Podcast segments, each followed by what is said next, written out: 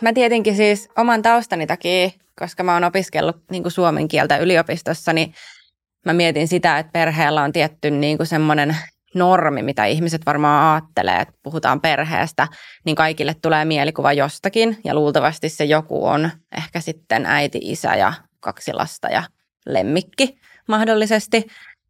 Mutta mä itse ajattelisin perheen ehkä, tai mä haluaisin, mä ajattelisin perheen ehkä enemmän sellaisena, että se on jotakin, minkä sä itse määrittelet sulle tärkeiksi henkilöiksi sun ympärillä, että tällä hetkellä mä itse esimerkiksi koen, että mun perheeseen kuuluu mun puolison lisäksi myös mun vanhemmat, että, että, sit, että onko se ydinperhettä vai onko se sitten laajempaa jotakin tämmöistä perhekonseptia, mutta et, et se ei ole ehkä pelkästään se ydinperhe, vaan se voi olla jotakin ihan täysin, mitä itse voi määritellä. Joo. Mulle ensinnäkin ensimmäinen asia, mikä nousee mieleen, niin se, että perhehän on niin kuin ihmisen elämän perusyksikkö, että se on se, mihin sä synnyt, se on se, mihin sä, niin kuin minkä, minkä kanssa sä vietät sun viimeiset ajat. Ja kyllä sinänsä niin kuin allekirjoitan myös se, että se perheen tavalla määritelmä voi olla laajempi kuin vaan se, että äiti, isä, kaksi lasta, että siihen voi kuulua ne omat veljet ja sisaret ja äiti ja isä ihan yhtä lailla. Eli, eli tota, kyllä se voi olla laajempi ja itse asiassa se olisi ehkä tavoiteltavaakin, että se ihmisten perhekäsitys olisi laajempi, että se kuitenkin tuo ihmiselle turvaa elämää aikana, että sulla on niin kuin laajempi se perheen piiri sun ympärillä. Mm, joo, olisi hirveän tärkeää, että kaikki vois kokea, että heillä olisi oma perhe, että oli se sitten mitä oli, että koostuiko se sitten vaikka valitusta perheestä – mitä, mitä niin kuin monesti vaikka sateenkaariyhteisöissä on, tai, tai koostuisiko se sitten just tämmöisestä laajemmasta sukulaisten niin kuin yhteisöstä tai sitten jostain muusta yhteisöstä, mutta että kaikilla olisi joku perhe, johon he voisivat kokea, että he kuuluu. Jees. Mutta joo, tänään tosiaan puhutaan perheistä ja perhearvoista ja vieraana meillä on Salla Kajamaa ja Ami Rinta-Valkama. Tervetuloa molemmille. Kiitos. Kiitos. Haluatteko vielä lyhyesti esitellä, että keitä olette ja mistä tuutte? Joo, Mä tota, oon tosiaan ää, rintavalkaman omi, kuten tuossa nyt jo aikaisemmin sanottiinkin. Johdan tällä hetkellä KD-nuoria ja tota, oikeustieteen maisteriksi valmistuin tuossa viime syksynä ja työskentelen pankkilakimiehenä tällä hetkellä. Perheeseen, kun perheistä tänään puhutaan ja perhearvoista, niin kuuluu tota, aviomies tällä hetkellä ja, ja tota, noin. Siinä ehkä ne tärkeimmät. No mä oon Salla Kajanmaa. Mä edustan naisjärjestöjen keskusliittoa. Mä toimin NJKL viestinnän asiantuntijana. Naisjärjestöjen keskusliitto on monien naisjärjestöjen kattojärjestö. Me toimitaan feministisesti ja, ja edistetään Suomessa ja kansainvälisesti sukupuolten tasa-arvoa ja yhdenvertaisuutta. Ja mun perheeseen kuuluu itse asiassa myös aviomies, koska me mentiin hetki sitten naimisiin tuossa keväällä. Ja sen lisäksi ää, ydinperheeseen kuuluu myös pieni koira. Tuossa kun sanoit feminismin, niin haluatko lyhyesti vielä määritellä sen, että, mitä, mitä feminismi tai feministinen ää, politiikka tarkoittaa sulle?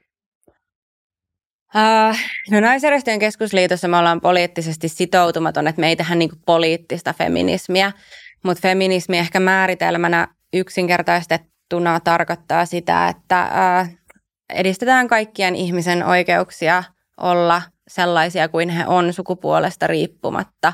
Ja se on ehkä se lähtökohta, mistä niin kuin lähdetään. Että sitten jos ruvetaan miettimään feminismiä laajemmin, niin se koostuu tosi monesta asioista ja tapoja, joilla – feminismiä voi toteuttaa, niin on hirveän monia, että on vaikka yksilön kansalaisaktivismi tai sitten on just poliittista feminismiä, jota voi toteuttaa niin kuin poliittisten tavoitteiden saavuttamiseksi. Uh, Mutta me ehkä tehdään sellaista uh, intersektionaalista feminismiä, jossa siis huomioidaan nykyään sitten sukupuolen lisäksi myös muita tekijöitä, jotka vaikuttaa siihen ihmisen mahdolliseen kohteluun tai siihen, miten hänet nähdään. Ja, ja niin kuin ajatus olisi se, että kaikilla olisi yhtäläiset oikeudet toimia tässä yhteiskunnassa niin kuin he haluaa, ilman että sitä ulkopuolelta määritellään.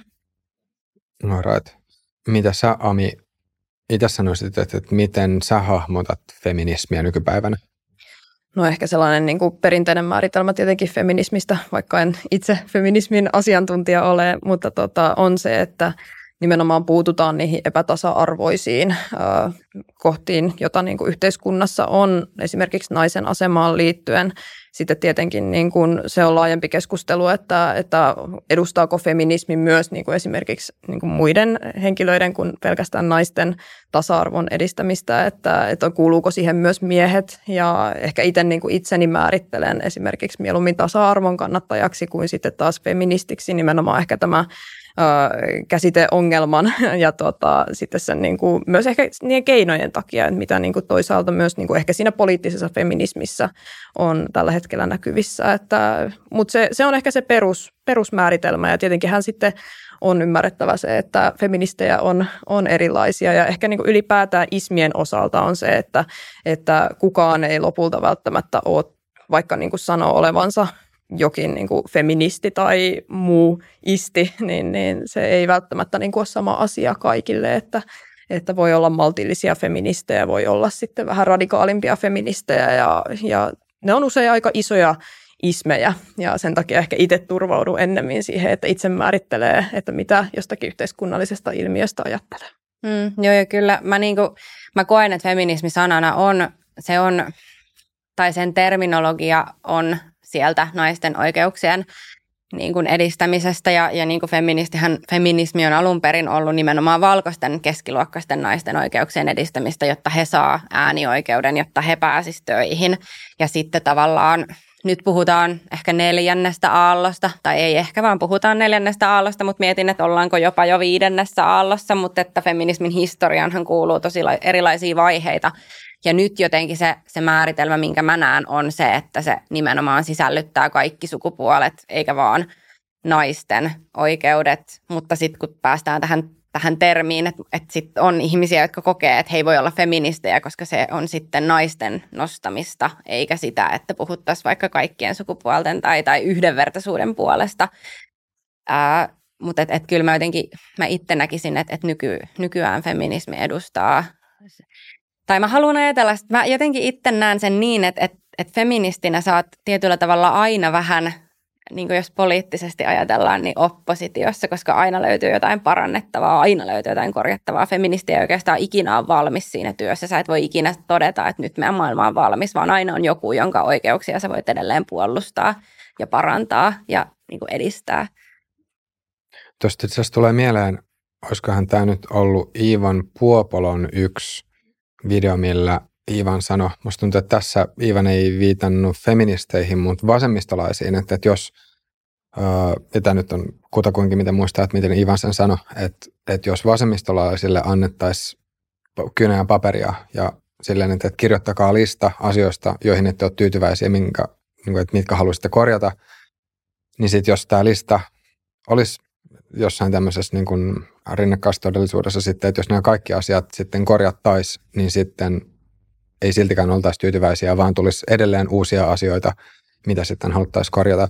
Ja jos mä oikein ymmärsin Ivanin pointin, niin se menee kutakuinkin niin, että tämä on kuvaus siitä, että minkä takia sitten ne asiat, mihin ei olla tyytyväisiä, niin muuttuu sitten jatkuvasti jossain määrin – ehkä vähäpätösemmiksi tai jotenkin semmoisiksi, millä sitten olisi vähemmän merkitystä tai että, että minkä takia, minkä takia sitten niin kuin mennään ihan semmoiseen niin pieniin yksityiskohtiin, millä, millä loppupeleissä ei olisi väliä. Tämä nyt on kutakuinkin, mm. miten muistaa tämän Ivanin, Ivanin pointin, mm. mutta että miten Joo, se... kyllä mä ymmärrän, mä ymmärrän tuon pointin, mutta mä mietin sitä vaan, että, että onko se sitten vähäpätösempää esimerkiksi, että ollaan päästy siitä, että, että pyritään saamaan naisille yhtäläiset oikeudet miesten kanssa, niin siitä on päästy tavallaan tilanteeseen, jossa naiset on nyt siinä samassa, osittain ainakin siinä samassa asemassa, ja nyt Koska mä esimerkiksi koen, että feminismi on myös miesten asialla olemista, niin se, että huomioidaan, että hetkonen miehetkin voi aika pahoin tuossa heidän stereotyyppisessä niin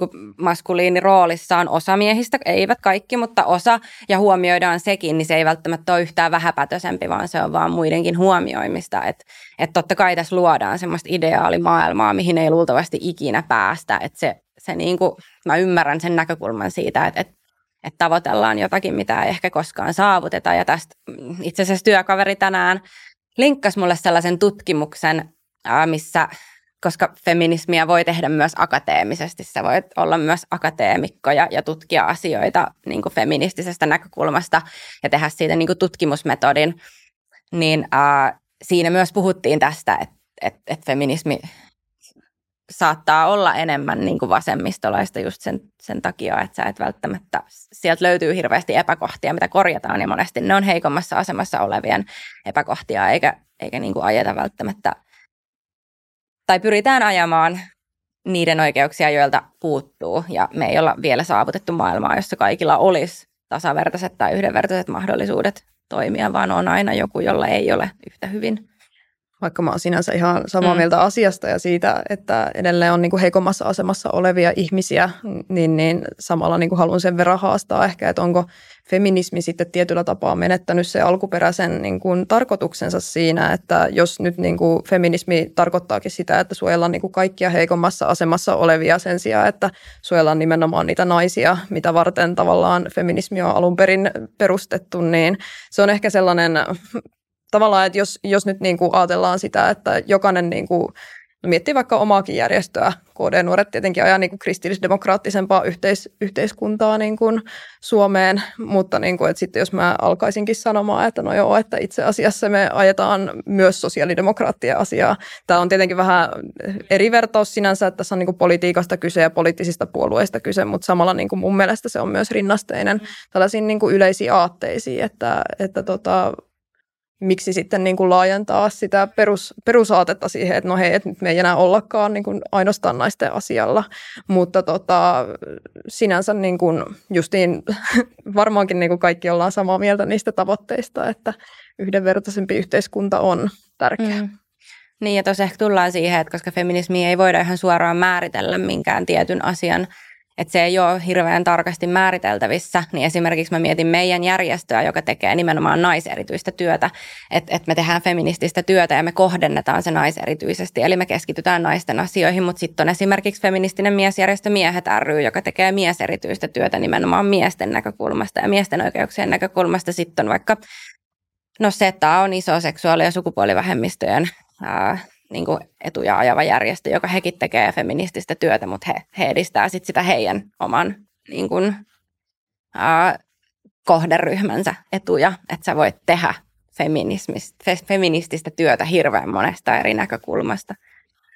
Mua vielä pikkasen kiinnostaa toi mm. just, kun sanoit, että jos ymmärsin oikein, että feminismin näkökulmasta yhteiskunta ei ole ikinä valmis tietyllä tavalla, mm. vai No mä, nä, mä itse näen, että sen voi ajatella niin, koska musta tuntuu, että äh, silloin kun tavoitellaan jotain niin kuin, tai mä näen sen niin, että, että feminismissä tavoitellaan sitä, että kaikki olisi yhdenvertaisia, mutta mä en koe, että meidän maailma on paikka, jossa semmoinen voisi ikinä olla mahdollista. Että meidän, ehkä me eletään niin raadollisessa maailmassa, että se ei vaan tule olemaan mahdollista, että meillä ei tule ikinä ole sitä tilannetta, missä, missä ää, tasa-arvoisilla mahdollisuuksilla kaikilla olisi oikeasti samat mahdollisuudet. Eli sä voit antaa niin kuin ihmisille tasa-arvoa, mutta se, no te tiedät, jos olette nähnyt sen kuvan, missä tavallaan on kaksi ihmistä, jotka on aidan takana ja sä annat heille samankokoisen palikan, mutta on eri pituisia, niin toinen näkee ja toinen ei näe. Eli sä voit antaa tasa-arvoa, tehdä kaikki mahdollisen tasa-arvon ed- puolesta, mutta silti, koska ihmiset on erilaisia, niin he ei välttämättä silti koe sitä tilannetta tai he ei ole siinä tilanteessa tasa-arvoisia.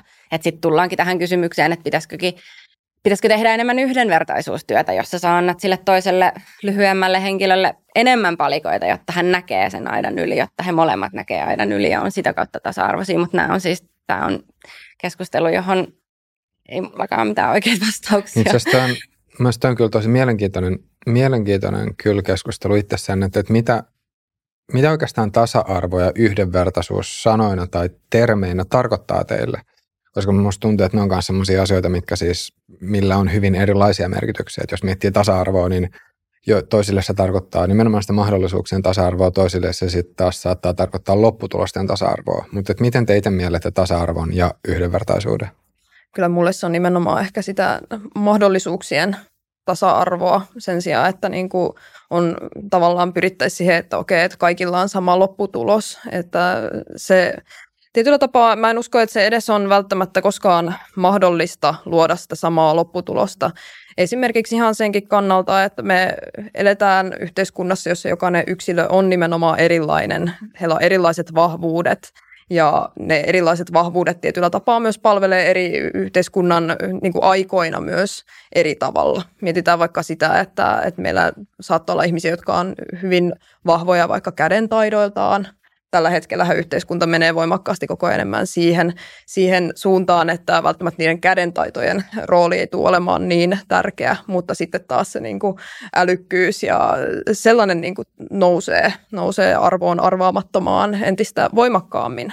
Ja sitten taas niin kuin sitä ei kukaan esimerkiksi pysty määrittämään, niin kuin, että kuinka älykäs sinä lopulta olet. Että, että meillä ei tule, niin kuin säkin tuossa hyvin sanoit, että, että tuskin välttämättä koskaan tulee sitä kohtaa, että meidän yhteiskunta olisi täysin yhdenvertainen, mutta me voidaan pyrkiä tekemään siitä mahdollisimman yhdenvertainen ja tasa-arvoinen nimenomaan luomalla kaikille niitä niin kuin mahdollisuuksia. Että meillä on niin kuin koulutus ja, ja niin kuin tällaisia muita, muita saman, niin kuin, että kaikille tarjotaan samat, samat oikeudet, mutta sitten se, että koska on erilaisia yksilöitä, niin ne erilaiset yksilöt pystyy käyttämään niitä samoja oikeuksia eri tavalla. Mm. Niin, mä oon, niinku, mä oon samaa mieltä sunkaan, mutta sitten mä huomaan ehkä itse kuitenkin olevani enemmän sitä mieltä, että, että mä toivoisin, että se lopputulos, että, että, että tämä on semmoista niinku taivaanrannan maalailua, mutta, mutta olisi ihanaa, että kaikki siis, ja ihmiset on erilaisia, joten ihmiset on myös tyytyväisiä erilaisiin asioihin. Eli sä et voikaan niin olettaa, mä en voi olettaa, että se mitä mä ajattelen hyvänä olisi kaikille hyvä. Et sehän on tosi itsekästä ajattelua sitten taas, eikä niin yksilövapauksia edistävää tai yksilön oikeuksia edistävää. Mutta jotenkin mä itse ajattelen sen nimenomaan niin päin, että, ää, että sä voit antaa tasa-arvoon jotain, mitä sä voit kahdelle tasavertaiselle ihmiselle antaa, mutta sitten kun on ihmisiä, joilla on erilaisia haasteita, niin sun täytyy antaa vähän enemmän, jotta he olisivat tasa-arvoisessa asemassa ja jotta se lopputulos olisi niin kuin heille yhdenvertainen tai tasa-arvoinen. Pystyykö heittämään esimerkkiä siitä, että minkälainen sit olisi tämä sun ideaali yhdenvertaisesta yhteiskunnasta? Et mitä se niin kuin käytännössä konkreettisesti tarkoittaisi? Onko jotain semmoisia niin kuin tilastoja tai jotain metriikkaa, mitä pystyisi sanomaan, että, jos asiat olisi näin, näin ja näin, niin sitten me edettäisiin yhdenvertaisessa yhteiskunnassa? No mä ehkä näen sen, mä en tiedä onko tämä mitenkään faktapohjaista, mutta mä ehkä näen sen itse niin, että, että esimerkiksi jos me vaikka puretaan tosi näitä yhteiskunnan rakenteellisia äh, sukupuolinormeja niin, että ihmiset ei kokisi mitään painetta siitä, että he sukupuolensa takia edustaa jonkunlaista tiettyä asiaa, vaan että he, jotka solahtaa siihen rooliin tosi helposti, niin saa solahtaa, mutta sitten taas he, jotka kokee olevansa erilaisia ja, ja ei sopeudu vaikka siihen normiin, mikä vaikka nyt naisena olemisesta on, niin he kokisivat olevansa yhtä hyväksyttyjä, niin se heijastuisi siihen, että he olisivat ehkä tyytyväisempiä elämässä, he olisivat onnellisempia, he vaikka nyt tähän keskusteluun liittyen perustaisi perheen, kasvattaisi lapsia, joista tulisi onnellisia, koska he olisivat niin kuin tavallaan, että se onnellisuusmittari on ehkä se, että sitten taas, no sitten mulla heti tulee mieleen se, että Suomi on monesti, monessa mittarissa maailman onnellisin maa, mutta sitten meillä on hirveästi mielenterveysongelmia ja muuta, että ei sekään, että millä mittarilla sä sitten mittaat onnellisuutta, niin sekin on tietenkin vähän eri. Mutta ehkä niin kuin yksinkertaistusti näin. Toisaalta eikö tavallaan toikin on niin kuin aika konkreettisesti, no ei nyt ehkä ratkaistavissa, ratkaistavissa helposti, mutta sitten just niin kuin vaikka puhutaan mielenterveysongelmista, puhutaan siitä, että ihminen vaikka jos sinut itsensä kanssa, silloin usein on, on esimerkiksi huono itsetunto, jolloin sitten se taas heijastuu siihen, että kuinka niin kuin itse varmasti sä pystyt olla juuri sitä, mitä oot. Että mä, mä itse niin kuin näkisin, että ei ole mitään, tai niin kuin vaikka naiseuttakin on niin monenlaista, samoin kuin, niin kuin mie, mieheyttä on monenlaista, että ei ole niin kuin yhdenlaista ihmisyyttä, johon niin kuin kaikkien pitäisi solahtaa. Ja mun mielestä niin kuin nykyaikana aika hyvin se jo toteutuu, että ihmiset saa olla todella voimakkaasti niin kuin omanlaisia, kulkea sitä omaa polkua. Ja se on ehkä niin kuin se tavoite ja toivon, että se tietenkin toteutuu jatkossa myös entistä enemmän, että jokainen niin kuin saa elää sitä omanlaistaan, omanlaistaan tai oman näköistä elämää. Mm. Joo, samaa mieltä. Ja mitä sä mun tässä Salla sanoisit, kun mm. viittasit näihin yhteiskunnan mm. rakenteisiin tai normeihin, että et onko tai että mitkä on sun näkökulmasta niitä asioita, mitkä sit estäisi ihmisiä olemasta sitä, mitä ne haluaisi olla? Uh, ja, ja mitä tämä rakenteiden tai normien purkaminen sitten käytännössä tarkoittaisi?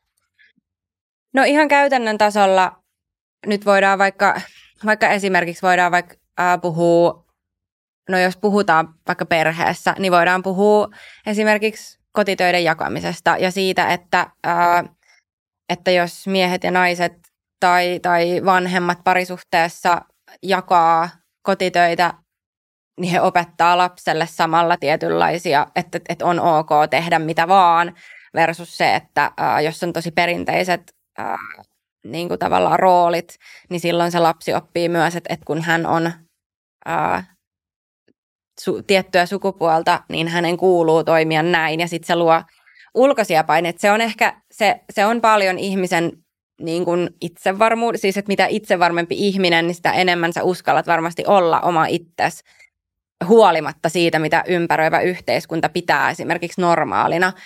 Mutta, mutta jos on yhtään ää, epävarmuutta tai, tai, tai yhtään, kaikki me halutaan kuulua jonnekin, jos sä koet, että sä et kuulu yhtään mihinkään, niin se lisää, musta tuntuu, että se lisää niin sitä pahoinvointia.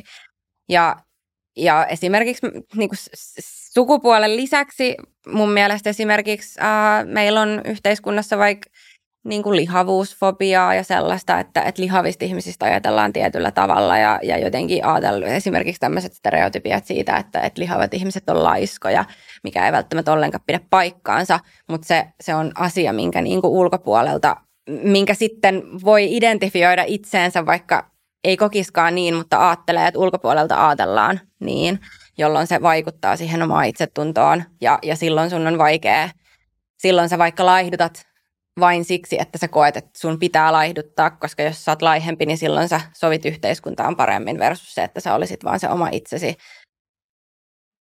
Mä en tiedä, oliko tämä tosi pinnallinen esimerkki, mutta mulle ehkä tuli se niin kuin jotenkin mieleen semmoisena, niin että mistä se ulkopuoliset paineet voi tulla. Ja mun mielestä niin toi, kun sä nostit tuon perheesimerkin, että tota, noin, se on tärkeää, että on se niin kuin malli perheestä, että, että miten niin kuin tavallaan, tai se on, se on usein tosi vaikuttava tekijä, että miten perheessä on toimittu, niin siten niin kuin tavallaan on se oma ideaali, että miten, miten niin kuin jatkossa haluaa toimia, miten haluaa sen oman niin kuin tulevaisuuden perheen kanssa toimia. Ja toisaalta sitten niin kuin itse näen sen niin, että se on usein myös yhden, sanotaan nyt näin, että yhdenvertaisuustyö kiinni niin kuin, yksilöistä, siitä, että kuinka paljon yksilöt haluaa tehdä asian eteen. Ja sitten toisaalta se ei ole ehkä enää yhteiskunnankaan tehtävä siinä kohtaa. Yhteiskuntakaan ei pysty määränsä enempää vaikuttamaan siihen. Saati, että tuleeko yhteiskunnan vaikuttaa siihen esimerkiksi, että, että miten perheet toimii sisäisesti. Että siitä niin kuin jokainen voi varmasti olla omaa mieltä, että miten, miten perheiden tulisi toimia, mutta nimenomaan se, että tuleeko yhteiskunnan puuttua siihen, että okei, että tämä nyt on aika karrikoitu esimerkki, mutta että miesten pitää mm. tyhjätä tiskikone mm. viisi kertaa viikossa. Itse asiassa voisi kysyä, toi, kun tuo on semmoinen konkreettinen juttu, että ajatteletteko te, että ö, maailma olisi parempi paikka, jos kotityöt tehtäisiin tasan ja jos on niin, niin tulisiko silloin yhteiskunnan ohjata ihmisiä käyttäytymään semmoisella tavalla, että kotityöt menisivät tasan? Tietenkinhän se olisi niin kuin ideaalia, että ne menisi tasan, mutta... Miksi, miksi se olisi ideaalia? to, toki olin tästä jatkamassa, että, että niin kuin, toisaalta meillä on niin kuin, esimerkiksi ihmisillä työelämä tosi erilaista. Että voi olla, että nainen vaikka, sanotaan nyt näin, että nainen on vaikka pääministeri, jolloin sitten tota, mies, miehelle saattaa jäädä paljon enemmän aikaa nimenomaan niiden kotitöiden tekemiseen, jolloin tosiasiallisesti ne kotityöt kovin harvoin jakautuu todellisuudessa 50-50. Et sitten taas jos mietitään sellaista perhettä, jossa molemmat vanhemmat tekee sitä niin kuin vaikka kasista neljään työtä ja se on niin kuin molemmilla ihan yhtä raskasta, niin silloin se olisi ideaaleinta, että se jakautuu niin kuin tasan, koska silloin me mun mielestä toimitaan niin kuin oikeudenmukaisesti. Ja itselleni oikeudenmukaisuus on sellainen, sellainen ideaali tässä yhteiskunnassa. Mutta nimenomaan se, että ne tilanteet on erilaisia ja realistisesti se tuskin koskaan toteutuu ihan kaikissa perheissä niin, että se menisi aina 50-50. Ja se onko niin, että, onko niin, että se jotenkin on kytköksissä semmoiseen – reiluuden kokemukseen tai niin kuin reiluus ja oikeudenmukaisuus siitä, että nyt kun ollaan yhtä samaa perhettä, niin sitten se menee jotenkin niin kuin tasan sen perheen sisällä. Että se tuntuu reilulta. Kyllä mä sanoisin, että se on myös se niin kuin tunne siitä, että se on reilua molempia osapuolia kohtaan. Ja se myös lopulta mun mielestä ajaa sen perheyhteisön etua, että joku, tai niin kuin jompikumpi vanhemmista esimerkiksi on hirveän työtaakan alla, vaan sitä vastuuta jaetaan, jolloin se koko perheyhteisö kukoistaa paljon enemmän, kun sitä vastuuta jaetaan niin, että jokainen jaksaa enemmän. Ja sitten se voi olla, että toisessa kohtaa niin kuin se toinen osapuoli ei jaksa yhtä hyvin ja silloin se toinen ottaa siitä koppia enemmän siitä perhe, perheyhteisöstä. Ja mun mielestä se on niin kuin se perheen ajatus, että siinä niin kuin edistetään sitä yhteistä hyvää, sen perheyhteistä hyvää ja huomioidaan ne tilanteet, ei niin kuin ruveta änkyröimään tavallaan siinä tilanteessa, kun nähdään, että toinen vaikka ei jaksa oikeasti, että on vaikka masentunut tai kärsii niin kuin muista mielenterveysongelmista, niin ei sitten ruveta, että no sinä et taaskaan tyhjännyt tiskikonetta. Ei, mm. vaan nimenomaan, että se riippuu tosi paljon siitä, että millainen se tilanne mm. siellä perheen sisällä on.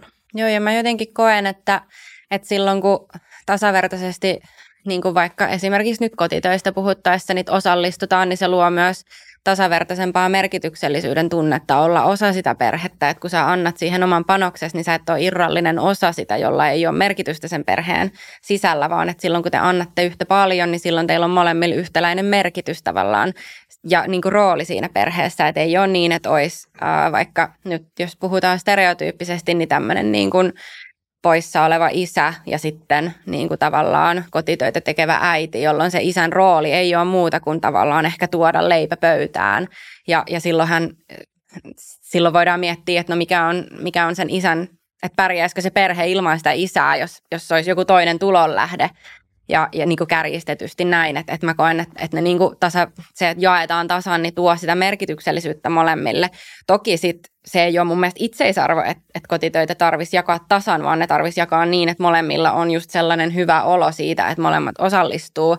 Ja valtion roolilla ehkä sitten tässä on mun mielestä enemmän semmoinen symbolinen merkitys, että se, että me nyt jos puhutaan taas rakenteista, niin, niin meillä on hirveän vahvat rakenteet, jotka ohjaa siihen suuntaan, että nainen on kotona lapsen kanssa ja, ja mies tekee töitä ja, ja tienaa sen rahan ja, ja naisella on niin kuin kotivastuu ja miehellä on sitten joku muu vastuu, yhte, niin kuin työvastuu tai, tai auton rassausvastuu tai mikä ikinä se nyt sitten onkaan. Ja ää, jotta me saadaan sitä niin kuin muutettua, niin me ehkä tarvitaan hetkellisesti valtion suunnalta ohjenuoria siihen, että voitte toimia myös näin ja se on ihan ok, se lukee meidän laissa tai jossakin. Ja sitten kun siitä on tullut normi, että on ihan ok toimia just niin kuin tässä perheessä koetaan hyväksi ja jakaa vaikka tasan, niin tarvitaanko sitten enää sitä niin kuin lailla onks, menevää ohjeistusta? Onko sulle mittari siitä, että, että ollaanko päästy siihen tasa-arvoon, niin se, että se menee tilastollisesti tasan vai riittääkö se, että jos ihmiset kokee, että nyt heillä on sitten aito mahdollisuus valita. Eli toisin sanoen, että jos me nähdään miesten ja naisten välillä joku selkeä jakauma, niin tarkoittaako se aina sitä, että nyt tasa-arvo ei toteudu tai, tai valinnanvapaus ei toteudu? Vai voiko olla sellainen tilanne, missä valinnanvapaus toteutuu, mutta miehet ja naiset päätyisi vaan omasta tahdostaan tekemään erilaisia valintoja. Voi hyvin olla. En mä, mä, mun mielestä ei ole yksiselitteistä, että jos, jos jossain mittauksessa katsotaan, että se on 50-50, että se oikeasti tarkoittaa sitä, että, että se on niin, vaan että, että nimenomaan mun mielestä siinä enemmän painaa se ihmisten niin kuin valinnanvapaus ja se, että, että tunte, tunne siitä, että sä saat ihan oikeasti valita ilman, että on joku ulkopuolinen paine tai, tai normi, johon sun pitäisi niin kuin sopeutua. Mutta et, et millä sä mittaat sen, että ihmiset kokee niin kuin vapautta valita oikeasti, niin se on sitten taas ehkä se haaste. Mä uskon, että tällä hetkellä esimerkiksi puhuttaessa siitä, että miten vaikka perhevapaat jaetaan, niin siinä sillä lailla niin kuin valinnanvapaus jo toteutuu ja sen takia itse koen tosi tarpeettomaksi esimerkiksi sen, että meillä on tällä hetkellä kiintiöt, tämä kiintiö on isän ja tämä kiintiö on äidin ja sitten tota, siellä on muutama päivä, mitä saa niin kuin tavallaan switchata keskenään, että no ota sinä tämä mutta tota, henkilökohtaisesti mä näen sen nimenomaan sen valinnanvapauden maailman, erityisesti perheissä, todella tärkeänä, ettei yhteiskunta tule turhaan puuttumaan perheiden valintoihin. Mun oma tausta on se, että mun äiti on ollut kotiäitinä käytännössä koko mun lapsuuden ja isä on ollut yrittäjänä. Ei nyt ihan koko lapsuutta, mutta siitä lähtien, kun itse ollut täyttänyt kuusi vuotta. Ja silloin meillä on ollut niin kuin selkeä se jakauma siinä, että okei, että äiti on ollut kotona ja isä on tuonut sen leivän pöytään ja se on ollut näiden kahden niin kuin tasavertaisen yksilön sopimus sopimus siinä niin kuin heidän parisuhteessaan, heidän perhe- perhe-elämässään, että miten, miten tehdään. Et tietenkin sitten meillä voi olla niitä perheitä, missä se ei ole tasavertainen se asetelma, mutta silloin siinä voi olla niin kuin ihan henkistä väkivaltaa, fyysistä väkivaltaa, johon myös tulisi puuttua. Ja se on ihan niin kuin laillinenkin oikeus meidän yhteiskunnassa, että silloin, silloin saa puuttua. Mutta sitten nimenomaan suurin osa perheistä, mä uskon, että siellä vallitsee se valinnanvapaus, että jokainen niin kuin yksilö kokee, että minulla on aidosti vapaus valita, että, että tota, jaetaanko me nämä perhevapaat vaikka tasammasan vai, vai jäänkö minä kotiin. Ja siinä voi olla niin kuin heijastua tietyllä tapaa sitten tietyt sellaiset yhteiskunnalliset asiat, niin kuin esimerkiksi se, valitettava tosiasia, että edelleen niin kuin naisvaltaisilla aloilla se palkka on pienempi, jolloin sitten se johtaa siihen, että taloudellisista syistä nainen jää pidemmäksi aikaa kotiin ja mies sitten taas ö, jatkaa työskentelyä, mutta nämä sitten taas on vielä isomman kuvan mm. kysymyksiä, että miten niihin asioihin pystytään puuttumaan. Mm. tuosta herää yksi kysymys, kun just nostit tämän palkan esille, niin ö, oliko hypergamia teille tuttu termi? Ei siis se, että kun on tutkittu, niin vaikuttaa siltä, että naiset keskimäärin, ja nyt tietenkään tässä pitää painottaa sanaa keskimäärin, mutta vaikuttaa siltä, että naiset keskimäärin pyrkii löytämään kumppanin, jonka sosioekonominen asema olisi sama kuin mitä itsellä tai korkeampi. Öö, nyt tosin voi sanoa, että kun länsimaissa tämä, kun naiset kouluttautuu yhä enemmän ja on yhä enemmän nuoria naisia, jotka etenee uralla – niin ilmeisesti siinä on jonkun verran tullut tämmöistä joustoa, mutta jos, jos muuten katsoo, niin vaikuttaisi siltä, että naiset pyrkii löytämään kumppanin, jolla, jolla siis nimenomaan niin tämä sosiaalinen status tai sosioekonominen status on sitten korkeampi.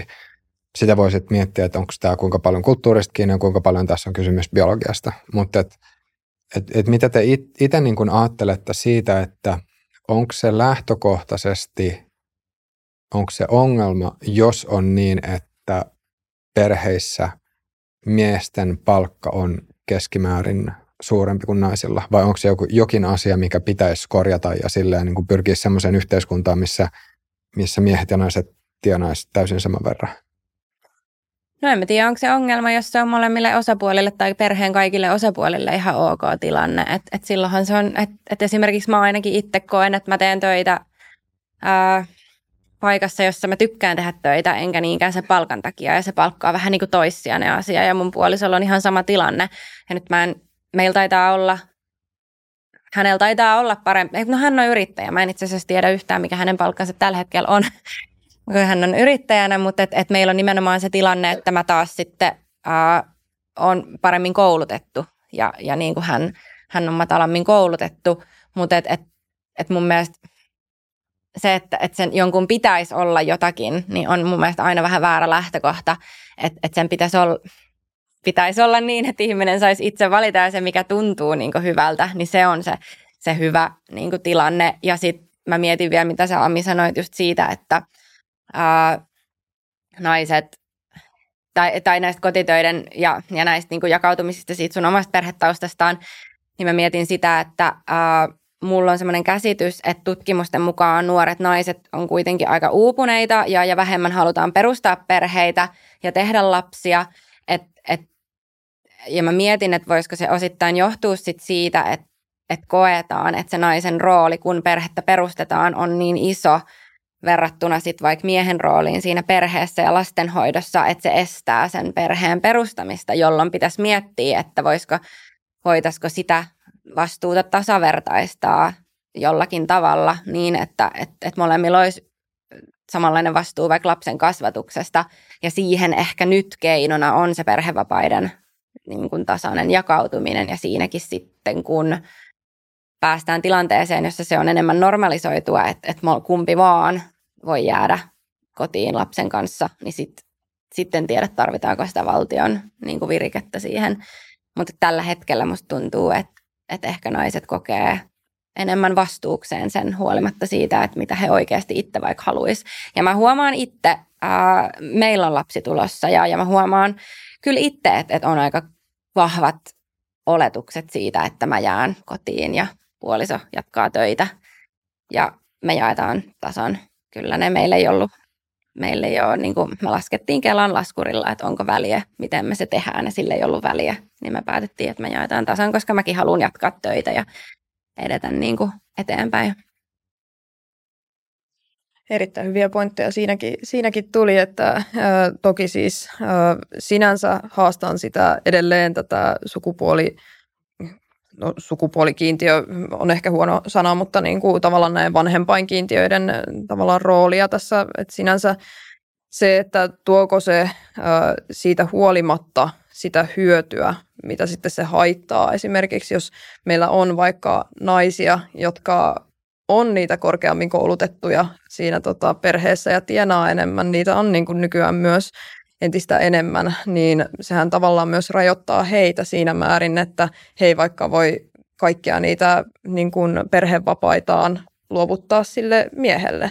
Et samalla se niin kuin rajoittaa niitä perheitä, joissa tämä olisi mahdollista. Et toki se edelleen on ehkä niin kuin suurempi normi, että se on se äiti, joka sinne jää. Se on ihan niin kuin selvä fakta, kun me katsotaan, katsotaan tilastoja ja toisaalta niin kuin esimerkiksi oli aika kauhea lukea tuossa keväällä, olikohan Hesari-artikkeli, jossa sitten taas miehet oli, mm. että lapset on ihan tylsiä, että, että tota, töissä on mukavampaa tyyppisiä kommentteja ja se niin kuin pöyristytti henkilökohtaisesti minua, että, että tota, miten voi omista lapsistaan sanoa ylipäätään noin, koska itsellä on ollut aina se malli kotoa myös, että isä on osallistunut ja isä on ollut läsnä mm. ja niin kuin, että hän on tullut töistä ja sen jälkeen se perhe on ollut se ykkönen että mm. hän on niin kuin keskittynyt meihin lapsiin tosi voimakkaasti ja sitä mä toivoisin, että se perhe, perhe myös olisi, että ihan yhtä lailla niin kuin se isä kuin sitten myös äiti jakaa sitä vastuuta ja on läsnä siinä perheessä. Että, että sen sijaan, että ehkä ajatellaan sitä niin kuin, ö, yksilön etua siinä, niin ajatellaan aina sitä perheen etua mm. ja sitä, että hei, että tämä lapsi tulee mm. myös siinä niin kuin tietyllä tapaa ensin, että niin. hänellä on hyvä olla. Niin, mä olin just sanomassa sitä, että, että, että tässä sitten tullaan tähän niin kuin lapsen oikeukseen esimerkiksi omistaa isä tai, tai, niin kuin, tai sitten toisaalta myös isän oikeuteen olla lapsen kanssa. Että se, että puhutaan tosi paljon tai, tai että, että ne stereotypiat ohjaa ehkä naisia kotiin ja naisia hoivaamaan ja kasvattamaan ja, ja se on niin kuin täysin ok niin silloin, kun niin halutaan tehdä. Mutta just tämä, että, että isillä pitäisi olla ihan yhtälainen oikeus olla lasten kanssa tai hoivata lapsia, mutta silti ää, mä tiedän esimerkiksi lähipiiristä kokemuksia, missä ää, isä jäi pidemmäksi aikaa kotiin lapsen kanssa ja sitten hän sai niin kun, ää, isyysvapaa lahjaksi ää, rintapumpun vähän niin kuin vitsinä, että no mitä sä nyt siellä sen lapsen kanssa teet. Ja se taas ei sit kannusta kauheasti isää ottamaan sitä vastuuta siitä lapsen hoidosta ja jäämään kotiin. Että se on niin kuin niin poikkeusnormiin vielä, että sen takia me ehkä tarvitaan sitä niin kuin valtion push-ohjausta. Ehkä niin kuin yksi tapa, millä sen sijaan, että niin kuin tehtäisiin näitä niin kuin kiintiöitä, niin millä tavalla sitten valtio pystyisi vaikuttamaan siihen, että tätä niin kuin tavallaan tasa-arvoisempaa ajattelua tässä ihan vaikka työnantajienkin osalta pystyisi edistämään, niin on se, että esimerkiksi nämä niin kuin kustannukset niin kuin lasten saannista, ne ei niin kuin menisi ainoastaan sen äidin joka sitten vaikka jäisi tässä tilanteessa perhevapaalle, niin hänen niin kuin työnantajansa kontolle, vaan ne jaettaisiin aina niin kuin isän ja äidin kesken, niin kuin mm. niiden työnantajien kesken tasan, niin jolloin niin mitä, sillä... Kyllä. Niin itse asiassa, että mitä te itse vastaisitte, että jos te kuvittelisitte, että olisitte pienyrittäjiä ja te olisitte rekrytoimassa teidän firmaan ensimmäistä työntekijää ja sitten olisi kaksi kandidaattia, jotka olisi täysin yhtä hyviä, mutta toinen on nuori nainen, joka on just siinä ajassa, että, olisi mahdollista, että tulee raskaaksi ja toinen olisi mies. Niin, ja teidän firmalla sanotaan taloudellinen tilanne olisi silleen kuin just kiikunkaa, kun nyt, nyt ei olisi ihan hirveästi varaa, varaa sinänsä niin kuin mihinkään tämmöiseen lainausmerkeissä ylimääräisiin kuluihin tai muuta. Niin mitä te veikkaatte, mitä te työnantajana tai yrittäjänä siinä tilanteessa, miten te toimisitte? Mm. No raskaussyrjintähän on ihan niin kuin siis kielletty, että, että sit jos kävisi näin, että hän valitsisi miehen. Ei siis mä tarkoitan, että, että niin. jos, te, jos te itse olisitte yrittäjiä. Niin, mä ymmärrän, ja, mä ymmärrän sen, mutta periaatteessa ne kustannukset voi tulla kauhean paljon isommiksi, jos käy ilmi, että työnantaja on syyllistynyt raskaussyrjintään. Eli siinä mielessä kannattaa ehkä miettiä sitä, että, että, että onko se relevantti. Mutta toi on ihan oikea huoli ja, ja raskaussyrjintä on niin kuin ihan oikea ongelma edelleen, niin kuin siis mun mielestä suomalaisessa niin kuin työelämässä, että, että se, se ongelma onkin se, että ää, koska oletetaan, että se nainen on se, joka jää lapsen kanssa, niin se nainen nähdään riskisijoituksena työntekijänä mahdollisesti vaikka tämmöisessä tilanteessa. Ja ehkä mä näen, että tässäkin, jos, jos se olettamus ei olisi se, että nainen jää pois, vaan että se toki sitten sit tullaan siihen, että, että jos, on, jos puhutaan ää, heterosuhteesta, jossa on, on niin kuin, siis nainen ja siis mies, niin silloin nainen on se, joka on raskaana ja kantaa sen lapsen ja on niin kuin väkisinkin poissa jonkun aikaa siitä loppuvaiheesta, mutta periaatteessa jotta se olisi mahdolli- että, että se olisi mahdollisimman tasavertaista, niin pitäisi olla esimerkiksi tämä, mitä sä sanoit näistä työ, ää, että miten, ne, miten se sitten niin kuin työnantajalle tavallaan korvattaisiin, että se olisi jotenkin tasavertainen, niin se, se voisi olla ihan hyvä kannustinkeino siihen, että et, et, et ei olisi väliä kumman se palkkaa, jos molemmat on, koska on meillä myös miehet, hän on hedelmällisiä koko elämänsä suurin piirtein, että he on aina siinä hedelmällisessä iässä, missä he voi saada lapsia. Mm.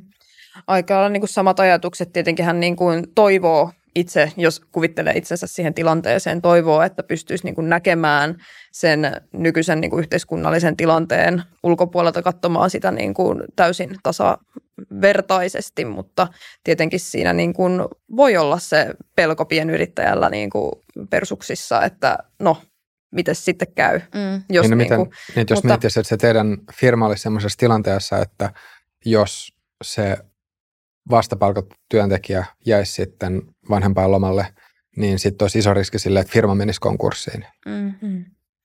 Se on, se on erittäin, erittäin tota, tai niin kuin se on ehkä niin kuin myös se yhteiskunnallinen ongelma tällä mm-hmm. hetkellä, että, että siinä ehkä on niin kuin syytä myös kehittää sitä systeemiä, että en mä niin kuin siltikään nimenomaan niin kuin oikeudenmukaisuuden, mä koen, että mulla kyllä on niin kuin aika vahva niin kuin oikeudenmukaisuuden taju niin en koe, että lähtisi siinä kohtaa kuitenkaan raskaus syrjimään nuorta naista, niin kuin nuorena naisena itsekin, joka tota kuitenkin suunnittelee itsekin tässä lähivuosina perheen lisäystä. Että kyllä siinä niin kuin myös itse osaisi laittaa tavallaan tai asettua sen toisen saappaisiin, että mitä jos itselle tehtäisiin niin, että mitä jos minua syrjittäisi sen takia, että minä olen nuori nainen.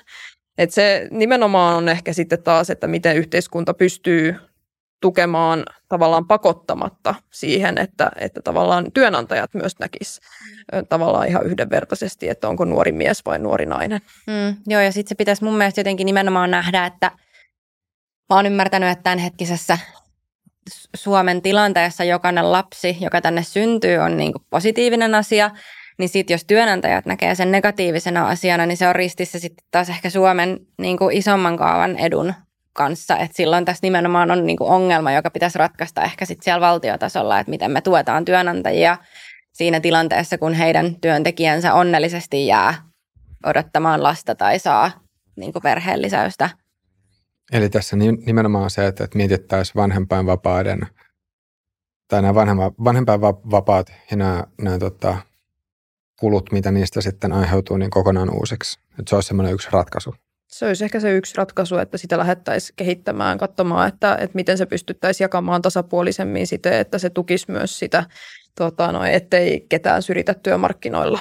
Et mä näen sen yhtenä vaihtoehtona, koska kuitenkin niin kuin vanhemmat on niin kuin ihan tasavertaisesti sen lapsen vanhempia vaikka sitten se toinen jäisikin, jäisikin niin kuin vapaille pidemmäksi aikaa, mutta kyllä niiden vanhempien tulo, tulee myös kantaa ihan yhtä suuri vastuu, jolloin se niin kuin vastuu myös ulkostuu sinne työnantajille. Et toisaalta niin kuin se, että miten me pystyttäisiin työnantajia tukemaan siinä tilanteessa paremmin, niin se on sitten ihan oma kysymyksensä ja siihen mulla ei ole antaa mitään tarkkoja vastauksia tässä kohtaa. Mm, joo ja sitten tässä tullaan vielä siihen, että me ollaan nyt puhuttu semmoisesta niin tavallaan biologisesta perheestä, missä nainen synnyttää lapsen, mutta sitten kun ollaan vaikka adoptioprosessissa, niin se taas ei vaadi sitä, että nimenomaan vaikka nainen jää pois, vaan silloinhan se voi yhtä lailla olla se mies, joka jää saman tien pois sen pienen vauvan kanssa, joka adoptoidaan, mutta yhtä lailla se pieni vauva, joka adoptoidaan, on niin kuin tärkeä, jos katsoo valtion kaavan kautta. Että et jotenkin lapsi pitäisi aina nähdä, niin kuin, tai että et jotenkin, että se, se niin kuin perheen perustaminen ja lapsen saanti pitäisi joka tapauksessa nähdä niin kuin tällä hetkellä. Musta tuntuu positiivisena asiana työmarkkinoilla, eikä negatiivisena, mikä se tuntuu niin kuin olevan silloin, kun puhutaan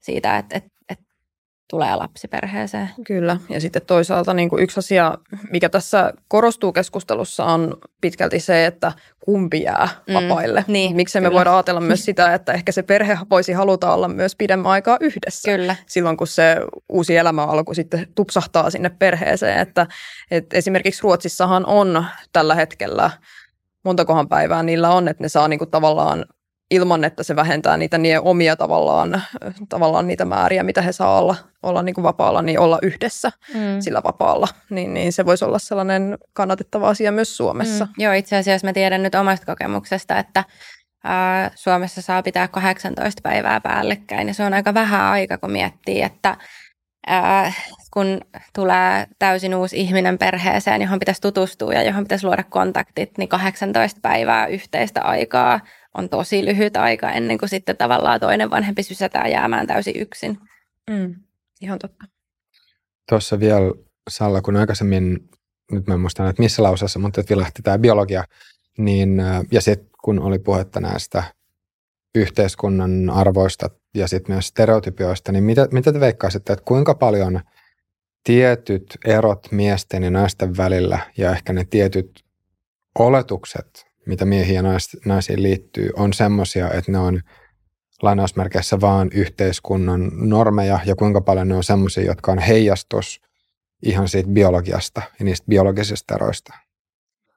No mä toivoisin, että mulla olisi tuohon niin tosi loistava vastaus, että mä olisin lukenut vaikka jonkun tutkimuksen, missä olisi aukottomasti osoitettu jotkut prosenttimäärät, mutta mä en nyt osaa sanoa, mutta kyllä mä väitän, että vaikka, mä, siis vaikka naisissa ja miehissä on biologisia eroja, niin mä silti väitän, että tällä hetkellä ää, ehkä me enemmän ollaan yksilöitä ja me ollaan kaikki niin kuin lähtökohtaisesti ihmisiä, että, että ihminen ei synny ää, tietynlaiseksi tytöksi tai tietynlaiseksi pojaksi, vaan ihminen syntyy ihmiseksi ja yhteiskunta muovaa ää, sit sitä sukupuolta. Ää, jonkunlaiseksi ja jonkunlaisten normien mukaisesti. Ja esimerkiksi se vanhempien esimerkki on tosi konkreettinen tekijä, joka, joka niin kuin muovaa tietynlaiseksi ihmiseksi. Mutta kyllä mä koen, että ne normit, ää, jos vaikka katsoo esimerkiksi seksuaali- ja sukupuolivähemmistöjen pahoinvointia ja, ja lukee tutkimuksia siitä, miten paljon heillä on ää, mielenterveysongelmia, niin kyllä se mun mielestä kertoo siitä, että, ää, että he ei koe niin kuin sopeutuvansa tähän yhteiskuntaan, jolloin, jolloin ne boksit, mitä me luodaan, on niin kapeita, että, että niihin ei sovita. Ja kyllä mä, mä mietin, niin kuin, tämä on tosi pieni asia. Mä, mä oon siinä mielessä onnekkaassa asemassa, että, että, että mä sovin semmoiseen perinteiseen naisen muottiin ja, ja niin kuin mä oon heteroparisuhteessa, jossa, jossa meillä molemmilla on tosi selkeät omat roolit, mutta mut silti meidän perheessä esimerkiksi mun puoliso hoitaa ruokapuolen. Mä en tykkää tehdä ruokaa, mä en osaa tehdä ruokaa ja hän taas nauttii siitä.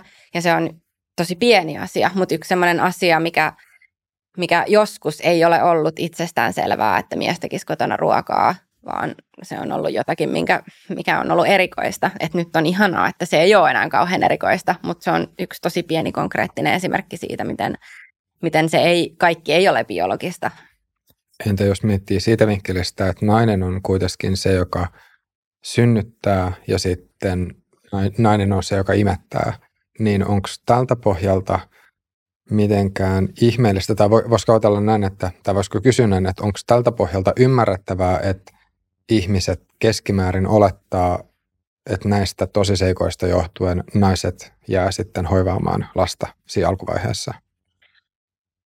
Mun mielestä, niin, saa niin olettaa ja totta kai se ehkä ohjaakin niin olettamaan, mutta sitten taas esimerkiksi kaikki biologiset naisetkaan ei kykene synnyttämään lapsia tai, tai esimerkiksi imettäminen ei onnistu kaikilta huolimatta siitä, että oltaisiin synnytetty lapsi, että ne ei ole myöskään itsestäänselvyyksiä tai itseisarvoja, jotka, jotka tekee niin kuin naisesta äidin tai naisesta naisen, että ne on jotakin, mitä, mitä täytyy opetella, jotta ne onnistuu, mutta yhtä lailla Uh, tutti, niin kuin, korvikeruokailu tuttipullosta niin, että, että mies tai, tai se toinen puoliso tai puoliso ylipäätään hoivaa sitä lasta ja, ja imettää, niin se lapsi, se, että se lapsi saa sen läheisyyden ja kontaktin ja sen turvallisen läsnäolon, niin on se päätekijä, ei se, että siinä on tissi siinä niin kuin läsnä. Joo, ja sitten mä mietin vaan sitä, että toki yksilö, yksilötasolla on tosi paljon mm. variaatioa ja, ja näin, mutta mä mietin vaan siis niitä semmoisia tietynlaisia stereotypioita, että jos, jos nyt miettii, että äm, otetaan kaksi, kaksi ihmistä, joista ei tiedetä yhtään mitään. Tiedetään, että toinen on pidempi kuin toinen. Ja sitten kysytään ihmisiltä, että toinen on mies, toinen on nainen. Kumman veikkaisit olevan mies ja kumman naisen? Mm. Niin sitten ihmiset sanoisivat, että no se pidempi ihminen todennäköisesti on mies, koska miehet keskimäärin mm. on pidempiä kuin mm. naiset. Olkoonkin niin, että on, pal- mm. on olemassa siis paljon naisia, jotka on miehen pidempiä, mutta sitten vaan kun katsotaan sitä isoa kokonaiskuvaa, niin sitten tämän pohjalta voi sanoa, että ne, ne oletukset, mitä tehdään tilanteissa, joissa ei ole jo, niin kuin joissa ihmisestä ei ole enempää tietoa, niin sit ohjaa tiettyyn mm, suuntaan. Niin, mutta sitten niin. voidaan kysyä sitä, että onko semmoinen lokerointi mitenkään hyödyllistä ja, ja missä kaikissa tilanteissa meidän kannattaa lokeroida ihmisiä sukupuolen mukaan. Että et se on ihan fakta, että et ihminen lokeroi toisia ihmisiä ja tekee olettamuksia heti kun näkee. Ja mä muistan äh, omalta yliopistoajaltani sen, että äh, jopa niin kuin kun on vaikka anonyymi teksti, niin ihminen pyrkii ensin selvittämään siitä tekstistä – ää, kumpi sukupuolisen on kirjoittanut ja sitten vasta tekee analyysin siitä itse tekstistä, vaikka oikeasti sillähän ei ole mitään väliä sen tekstin kannalta, että, että kuka sen on käytännössä, niin kuin, tai kumpi sukupuolisen on kirjoittanut tai mikä sukupuoli, mutta se, on, se on asia, joka, joka niin kuin, että ihmiset tykkää lokeroida, mutta, mutta se on semmoinen, mistä mun mielestä pitäisi päästä niin ehkä tosta, pois. Niin Eli tosta, tarviiko sitä aina tehdä? Onko se niinku hyödyllistä missä tilanteissa lokeroida ihmisiä sukupuolien mukaisesti? Niin tuosta tulee mieleen, siis nyt mä en muista, että ö, minkä oli henkilön nimi, mutta yksi suomalainen naiskirjailija, joka siis kirjoitti mm. miehen tämmöisellä nimimerkillä aikanaan. Mm. Niinpä.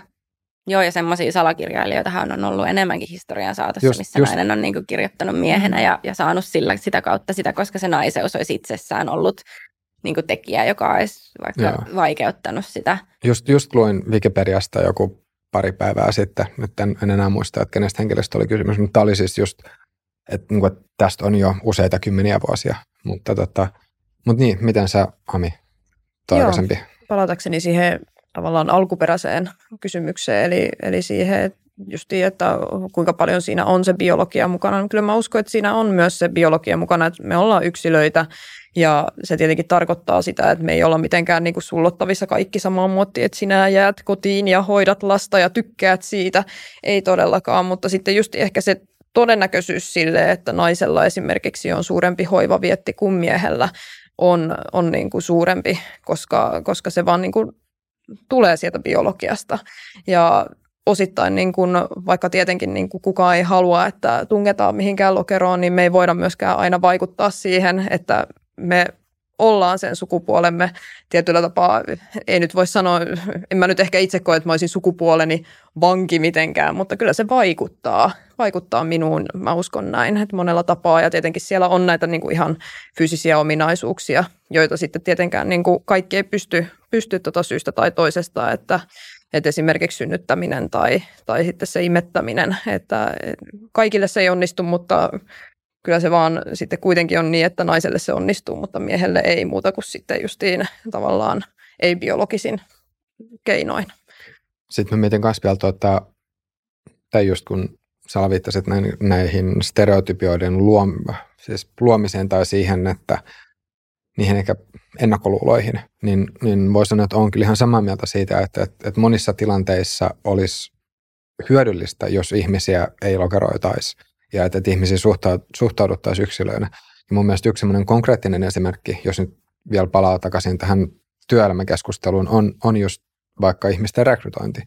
Että kyllähän jokaisen, ö, jokaisen työnantajan intresseissä olisi suhtautua jokaiseen työnhakijaan nimenomaan yksilönä sen takia, että, että ei olisi ennakkoluuloa, tai että, että jos, jos on ennakkoluuloinen sitä työnhakijaa kohtaan, niin silloin hyvä työ, niin kuin hyvä potentiaalinen työntekijä saattaa mennä kilpailijalle, jolloin periaatteessa voi ajatella, että yrityksillä pitäisi olla kannustin siihen, että, että, että otetaan ne parhaat työntekijät. Eli tuossa on mun mielestä niin kuin yksi, yksi semmoinen, niin kuin jos nyt miettii kylmä, kylmästi mm, taloudellinen ää, intressi, sitten totta kai voi miettiä muuten, muuten ihan sillään äm, semmoista ehkä työelämän ulkopuolella, että jos, jos ihmisiin suhtautuu, suhtautuu tota, tai pyrkii suhtautumaan yksilöinä, niin silloin myös pystyy ehkä, tai ainakin itse tuntuu siltä, että on pystynyt tutustumaan mielenkiintoisiin ihmisiin sen takia, että jos on, että että mitä, mitä alhaisempina ne ennakkoluulot voi pitää. Mutta mut, mut sitten taas toisaalta mun mielestä se on ymmärrettävää, että jos, jos vaan katsoo niin ihmisen evolutiivista historiaa sitä, että miten, niin että miten, miten meidän aivot on kehittynyt, miten, miten meidän niin kuin, informaation prosessointikyky on kehittynyt, niin yksi keskeinen osa on sitä, että ihmiset muodostaa stereotypioita ja me lokaroidaan asioita. Esimerkiksi silleen, että se olisi ähm, hyvin hankalaa, jos joka kerta kun me nähdään tuoli, niin me, meidän pitäisi erikseen miettiä, että no onkohan nyt toi tuoli mm. vai ei, voiko, voiko siihen istua. Mutta sitten koska me ymmärretään, että ah, okei, toi muistuttaa tuolia, niin sitten se todennäköisesti on tuoli. Mm. Ja että se, miten ihmisen mieli toimii, niin siihen hyvin vahvasti liittyy se, että me kategorisoidaan ja lokaroidaan asioita, olkoonkin niin, että kaikissa tilanteissa se välttämättä ei ole meidän itsemme kannalta, itsemme kannalta hyödyllistä tai silleen, että se voi olla sitten taas haitallista joidenkin muiden ihmisten mm. kannalta. Ja sitten mä ehkä tuohon lisäisin vielä sen, että, että että se, että lokeroidaan tai se, että ollaan vaikka ylpeästi oman sukupuolensa edustaja, niin senhän, tai näinhän sen ehkä pitäisi ollakin, että, että kaikkien pitäisi pystyä olla ylpeästi sitä, mitä he on ja, ja niin kuin ylpeästi vaikka nainen tai ylpeästi mies tai ylpeästi niin kuin transsukupuolinen tai kuka ikinä niin kuin sit onkaan, että, että, että sen pitäisi olla ylpeyden aihe, mutta ehkä ne lokerot joihin niin kuin se stereotypia menee, niin ne on niin pieniä, että vain just keskimääräinen tavallinen ihminen menee niihin. Ja sitten jos se poikkeat tavallisesta, niin, niin sulle tulee semmoinen kokemus siitä, että, että sussa on jotain vikaa ehkä itsessään. Ja tähän tuoliviittaukseen mä mietin myös sitä, että nämä on hirveän kulttuuri- ja ää, aikasidonnaisia. Että, että sit kun sä meet kysymään joltain ää, vaikka ei-länsimaalaisen kulttuurin edustajalta, että minkälainen on sen mielestä tuoli, niin se piirtää erilaisen tuolin kuin mitä me ehkä piirrettäisiin. Että se myös, että et mikä se lokero on kenenkin silmissä ja, ja sitten se aika, mitä me eletään, että et mihin me lokeroidaan, millaisina miehet on nähty joskus ja millaisina ne nyt nähdään, mikä se on se stereotypia ja, ja voisiko sitä nyt sitten, ollaanko me siinä tilanteessa, missä sitä pitäisi taas laajentaa ja, ja, ja sitten sen takia ehkä kipuillaan näistä kysymyksistä, koska se on ollut jotakin ja nyt se pitäisi laajentua se muotti tai muuttua ja, ja kaikki uusi on aina vähän pelottavaa ja jännittävää ja, ja niin kuin siihen täytyy suhtautua ensin negatiivisesti, jotta voidaan suhtautua positiivisesti. Että ne on tosi aikasidonnaisia myös mun mielestä. Ja näin tota, poliittisena ihmisenä tota, tietenkin tulee sellainen konkreettinen esimerkki mieleen niin kuin tästä työnantajapuolesta jälleen, että koska siellä on, voi olla niitä tiedostamattomia tota, stereotypioita tai niitä ajatuksia vaikka sukupuoleen liittyen, mutta toisaalta myös muihin, muihin niin kuin ominaisuuksiin liittyen.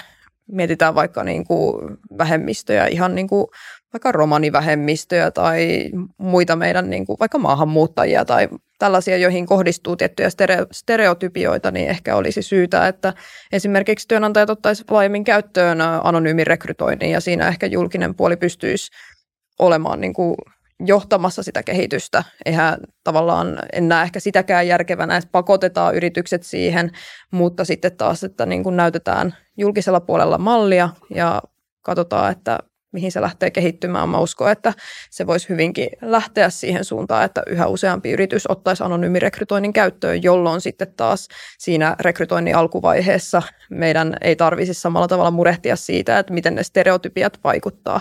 Tietenkinhän se sitten voi olla, että eihän me niin kuin haastatteluja pystytä täysin anonyymisti tekemään missään kohtaa, mutta niin kuin se kuitenkin mä uskon, että se niin kuin poistaisi tiettyjä muureja tiettyjen ihmisten edestä. Kyllä. Ehdottomasti joo.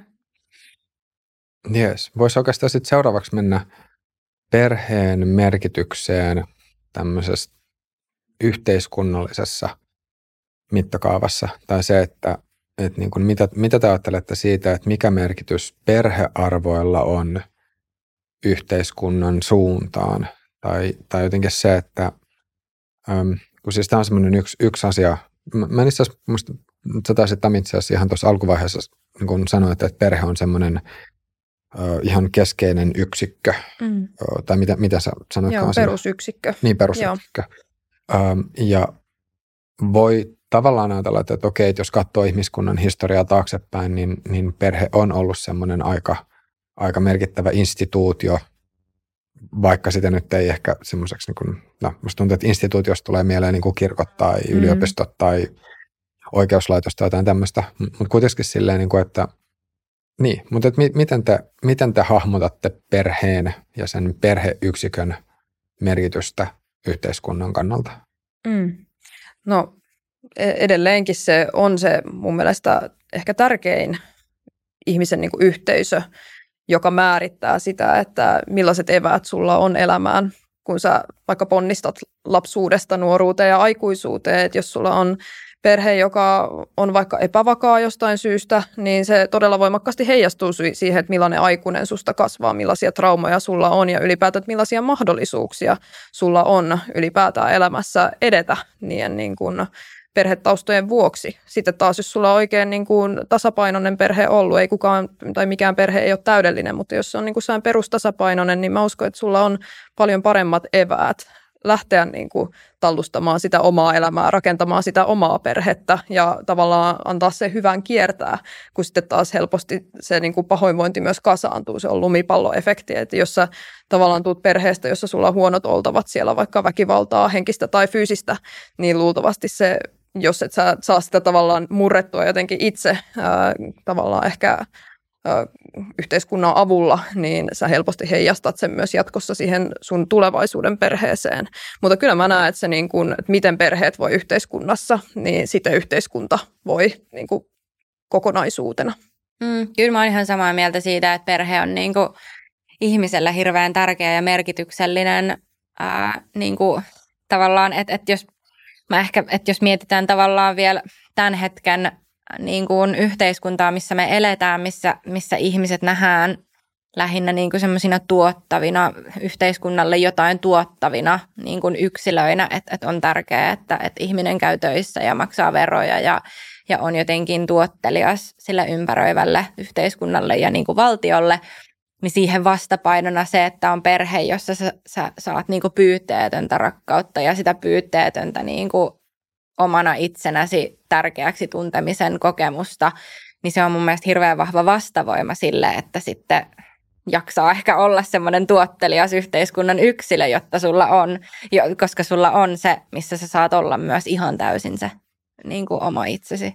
Eikä ainoastaan niin kuin yhteiskunnalle, mutta myös sitten niille sinun omille läheisille, mm. niille sun mm. lähiyhteisöille, että oliko se sitten kaverit tai mm. se oma perhe tulevaisuudessa, harrastus, porukka, työyhteisö, että se se myös niin kuin yhteisönäkökulma korostuu, se, että mitä me ollaan niin kuin yksilöinä toisillemme, että se, se, mitä me saadaan perheestä eväinä, niin sitä me tulevaisuudessa ollaan, mutta sitten toisaalta mä en näe sitäkään ihan tuhoon tuomittuna, että jos sulla on niin kuin huonompi osainen perhe, sellainen perhe, jossa ei sitten saa niitä hyviä eväitä elämään, niin mä uskon, että esimerkiksi koulut, yhteiskunta ja ylipäätään muut yhteisöt sun elämässä pystyy vielä ottamaan koppia ja pelastamaan ainakin niin kuin osan, jos ei jopa niin kuin enemmänkin. Eli, eli se niin kuin ei ole ihan täysin, täysin myöskään yksilitteistä. Mm, ja ehkä tähän liittyen mä mietin sitä myös, että, että jos mietitään vaikka sitä semmoista ydinperheasetelmaa, että tulee vaikka huonommista oloista ja ne omat lähtökohdat on huonot, niin se, että sä pystyt itse rakentamaan sun oman perheen ja, ja se, se niin kuin määritelmä perheelle on laajempi kuin vaan se joku tietty stereotypia, mistä vaikka alussa puhuttiin, että on niin kuin äiti, isä ja kaksi lasta ja, ja koira, niin, niin se, sekin se on niin kuin hirveän tärkeää, että sä voit luoda sen sun oman perheen silloin, kun että et se tuo sen tunteen siitä, että sulla on joku yhteisö ja, ja sit sitä sä voit kutsua perheeksi. Oletteko te törmännyt koskaan semmoiseen väitteeseen, että tämmöinen, tai että perheinstituutiona olisi jotenkin tämmöisen patriarkaalisen sortoyhteiskunnan ilmentymä? Ja että sen takia niin kuin perheinstituutio pitäisi jollain tavalla purkaa? No on törmännyt jo ja mä ymmärrän, mistä se kumpuaa, koska tällä hetkellä ää, musta tuntuu, että vahvasti meillä on se näkemys siitä, että ydinperhe on tietynlainen ja, ja siinä on tietynlaiset roolit, jotka sitten ää, tällä hetkellä esimerkiksi ohjaa siihen, että äidit jää kotiin ja, tai nainen jää kotiin ja, ja mies käy töissä, jolloin jos miettii tulevaisuuden kannalta, niin ää, mies tekee itselleen niin kuin tulevaisuutta ja, ja, ja luo itselleen turvaa esimerkiksi kerryttämällä eläkettä ja nainen taas jää aika tyhjän päälle, jos kävisi niin, että se perhe hajoaisi. Että mä ymmärrän, mistä se tulee, se, se kritiikki. Uh, Mutta mun mielestä ehkä tähänkin lääkkeenä on se, se perheen määritelmän laajentaminen esimerkiksi siihen, että mikä kaikki voi olla perhettä. Ja, ja sitten taas toisaalta vaikka just nämä korvauks, korvauksien tasavertaistaminen ja muu ja, ja niin kuin se, että, että oltaisiin tasavertaisia eikä niin, että se, se perhe olisi jotakin, jota mies johtaa ja, ja jos se naisen rooli on niin kuin hoivata. Mä tunnistan myös tämän, että ehkä tietyiltä niin kuin yhteiskunnan suunnilta tai tietyllä tapaa ajattelevilta ihmisiltä, niin tätä, tätä kuulee. Mä en itse ajattele näin. Mä näen sen niin, että jokainen perhe on yksilöllinen. Siellä on yksilölliset vanhemmat ja yksilölliset lapset ja se rakentuu näiden niin kuin aikuisten tietyllä tapaa sen yhteisen sopimuksen varaan. Et he on niin kuin päättäneet lähteä rakentamaan sitä perhettä yhdessä erilaisina tai samanlaisina yksilöinä ja, ja tota, se muotoutuu pitkälti sen mukaan. Ja mä en usko, että nykyään sillä lailla enää samalla tavalla tällainen niin kuin patriarkaalinen yhteiskunta korostuu, mitä vaikka 50 vuotta sitten. Et nykyään mun mielestä se on pitkälti nimenomaan niistä y, y, niin kuin yksilön luonteesta vaikka kiinni, että, että tota, että millaiseksi se perheyhteisö muodostuu. Ja se on varmaan itsestään selvää tässä, kun on höpötelty, että en todellakaan myöskään allekirjoita sitä, että perheinstituuttia pitäisi lähteä jotenkin purkamaan. Että tietenkin siinä on aina sitä tar- tarkkailun varaa, että, että tota, mikä on niin kuin terveellistä ja mikä ei. Ja siinä ollaan tässä 50 vuoden aikana menty eteenpäin vaikka sen osalta, että lapsia ei saa enää kurittaa ja sitten toisaalta, että niin kuin parisuhdeväkivalta on kriminalisoitu hyvänä aika. Se tuntuu tosi kaukaiselta, että se joskus on ollut ylipäätään sallittua, mutta varmasti siellä on sellaisia asioita, mitkä niin kuin myöhempi, myöhempi yhteiskunta katsoo, että ehkä nämä asiat on sitten mitä meillä vaikka tällä hetkellä on, niin vaikka vanha-aikaisia. En osaa nimetä, että mitä ne voisi olla, mutta, mutta tota, tunnistan sen, että kuitenkin yhteiskunta myös ja perhe kehittyy, perheyhteisö kehittyy. Mitä teidän mielestä perhearvot ihan vaan terminä tarkoittaa? Tai että mitä, mitä kaikkea kuuluu perhearvojen alle?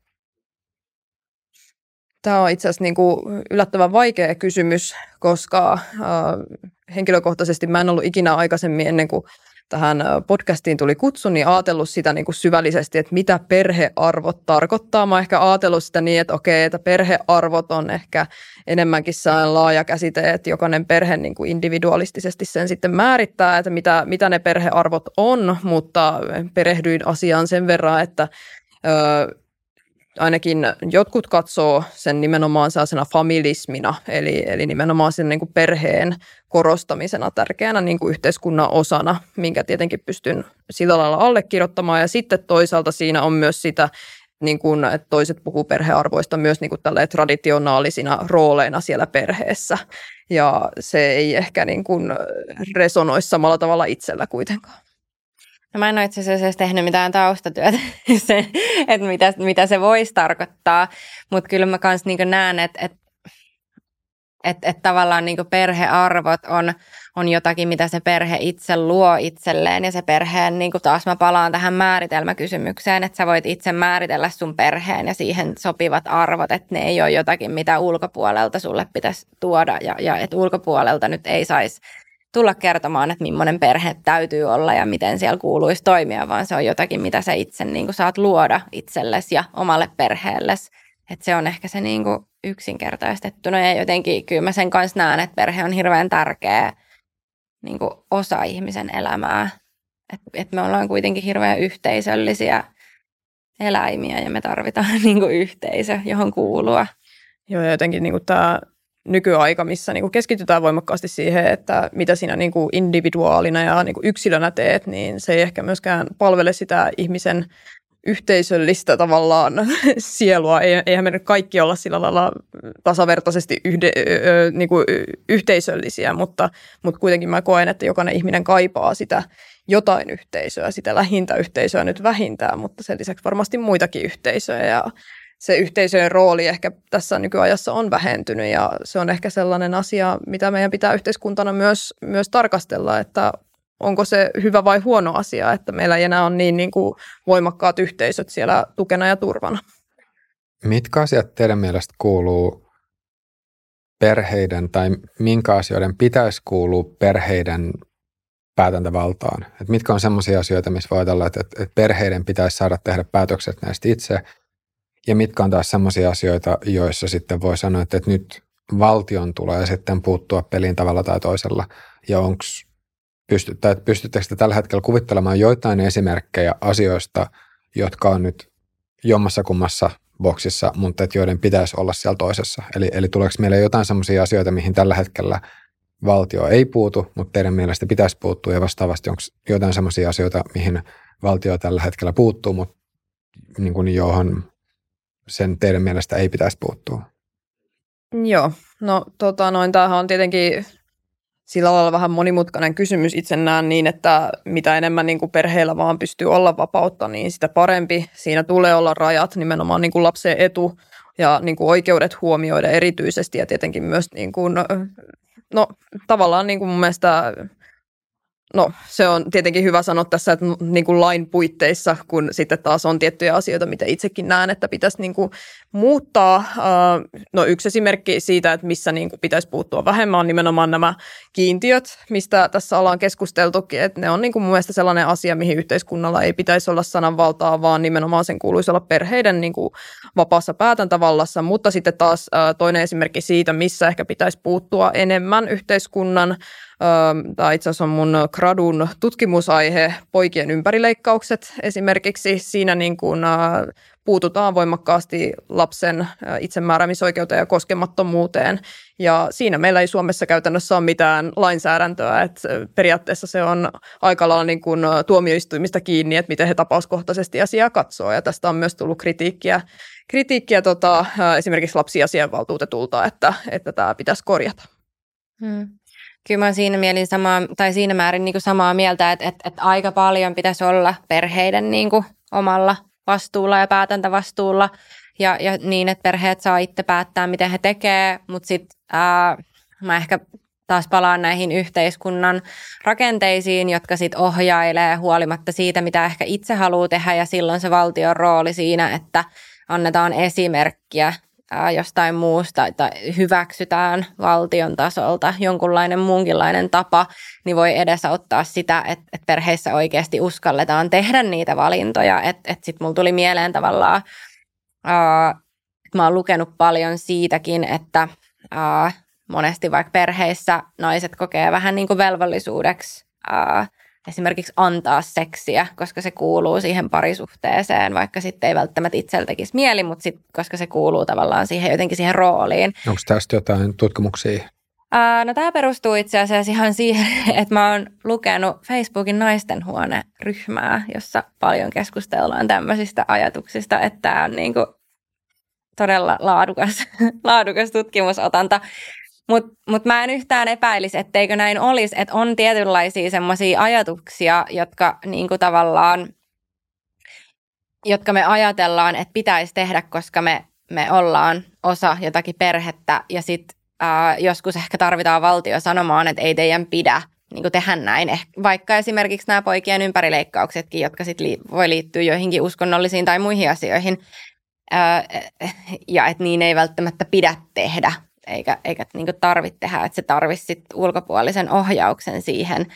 Ää, ja, ja toinen on just vaikka esimerkiksi se, että me parannetaan ää, naisiin kohdistuvan väkivallan ja lähisuhdeväkivallan tunnistamista, niin se parantaa sitä, että myös naiset itse tunnistaa, että hetkonen, tämä ei ole ok, että tämä on tuntunut siltä, että tämä ei ole ok, ja nyt mä ymmärrän, että tämä ei ole ok, koska mä pystyn lukemaan tuolta, että se ei ole ok, ja silloin siihen pystytään niin kuin tarttumaan. Niin ajatteleeko sä, että jos jos valtio jollain tavalla pyrkii ehkäisemään ja tekemään ylipäänsä tunnistettavaksi tämmöistä lähisuhdeväkivaltaa, niin silloin se auttaisi naisia sitten tietyissä suhteissa, jos siis tämmöistä ilmenee, niin sitten pitämään paremmin omia puoliaan.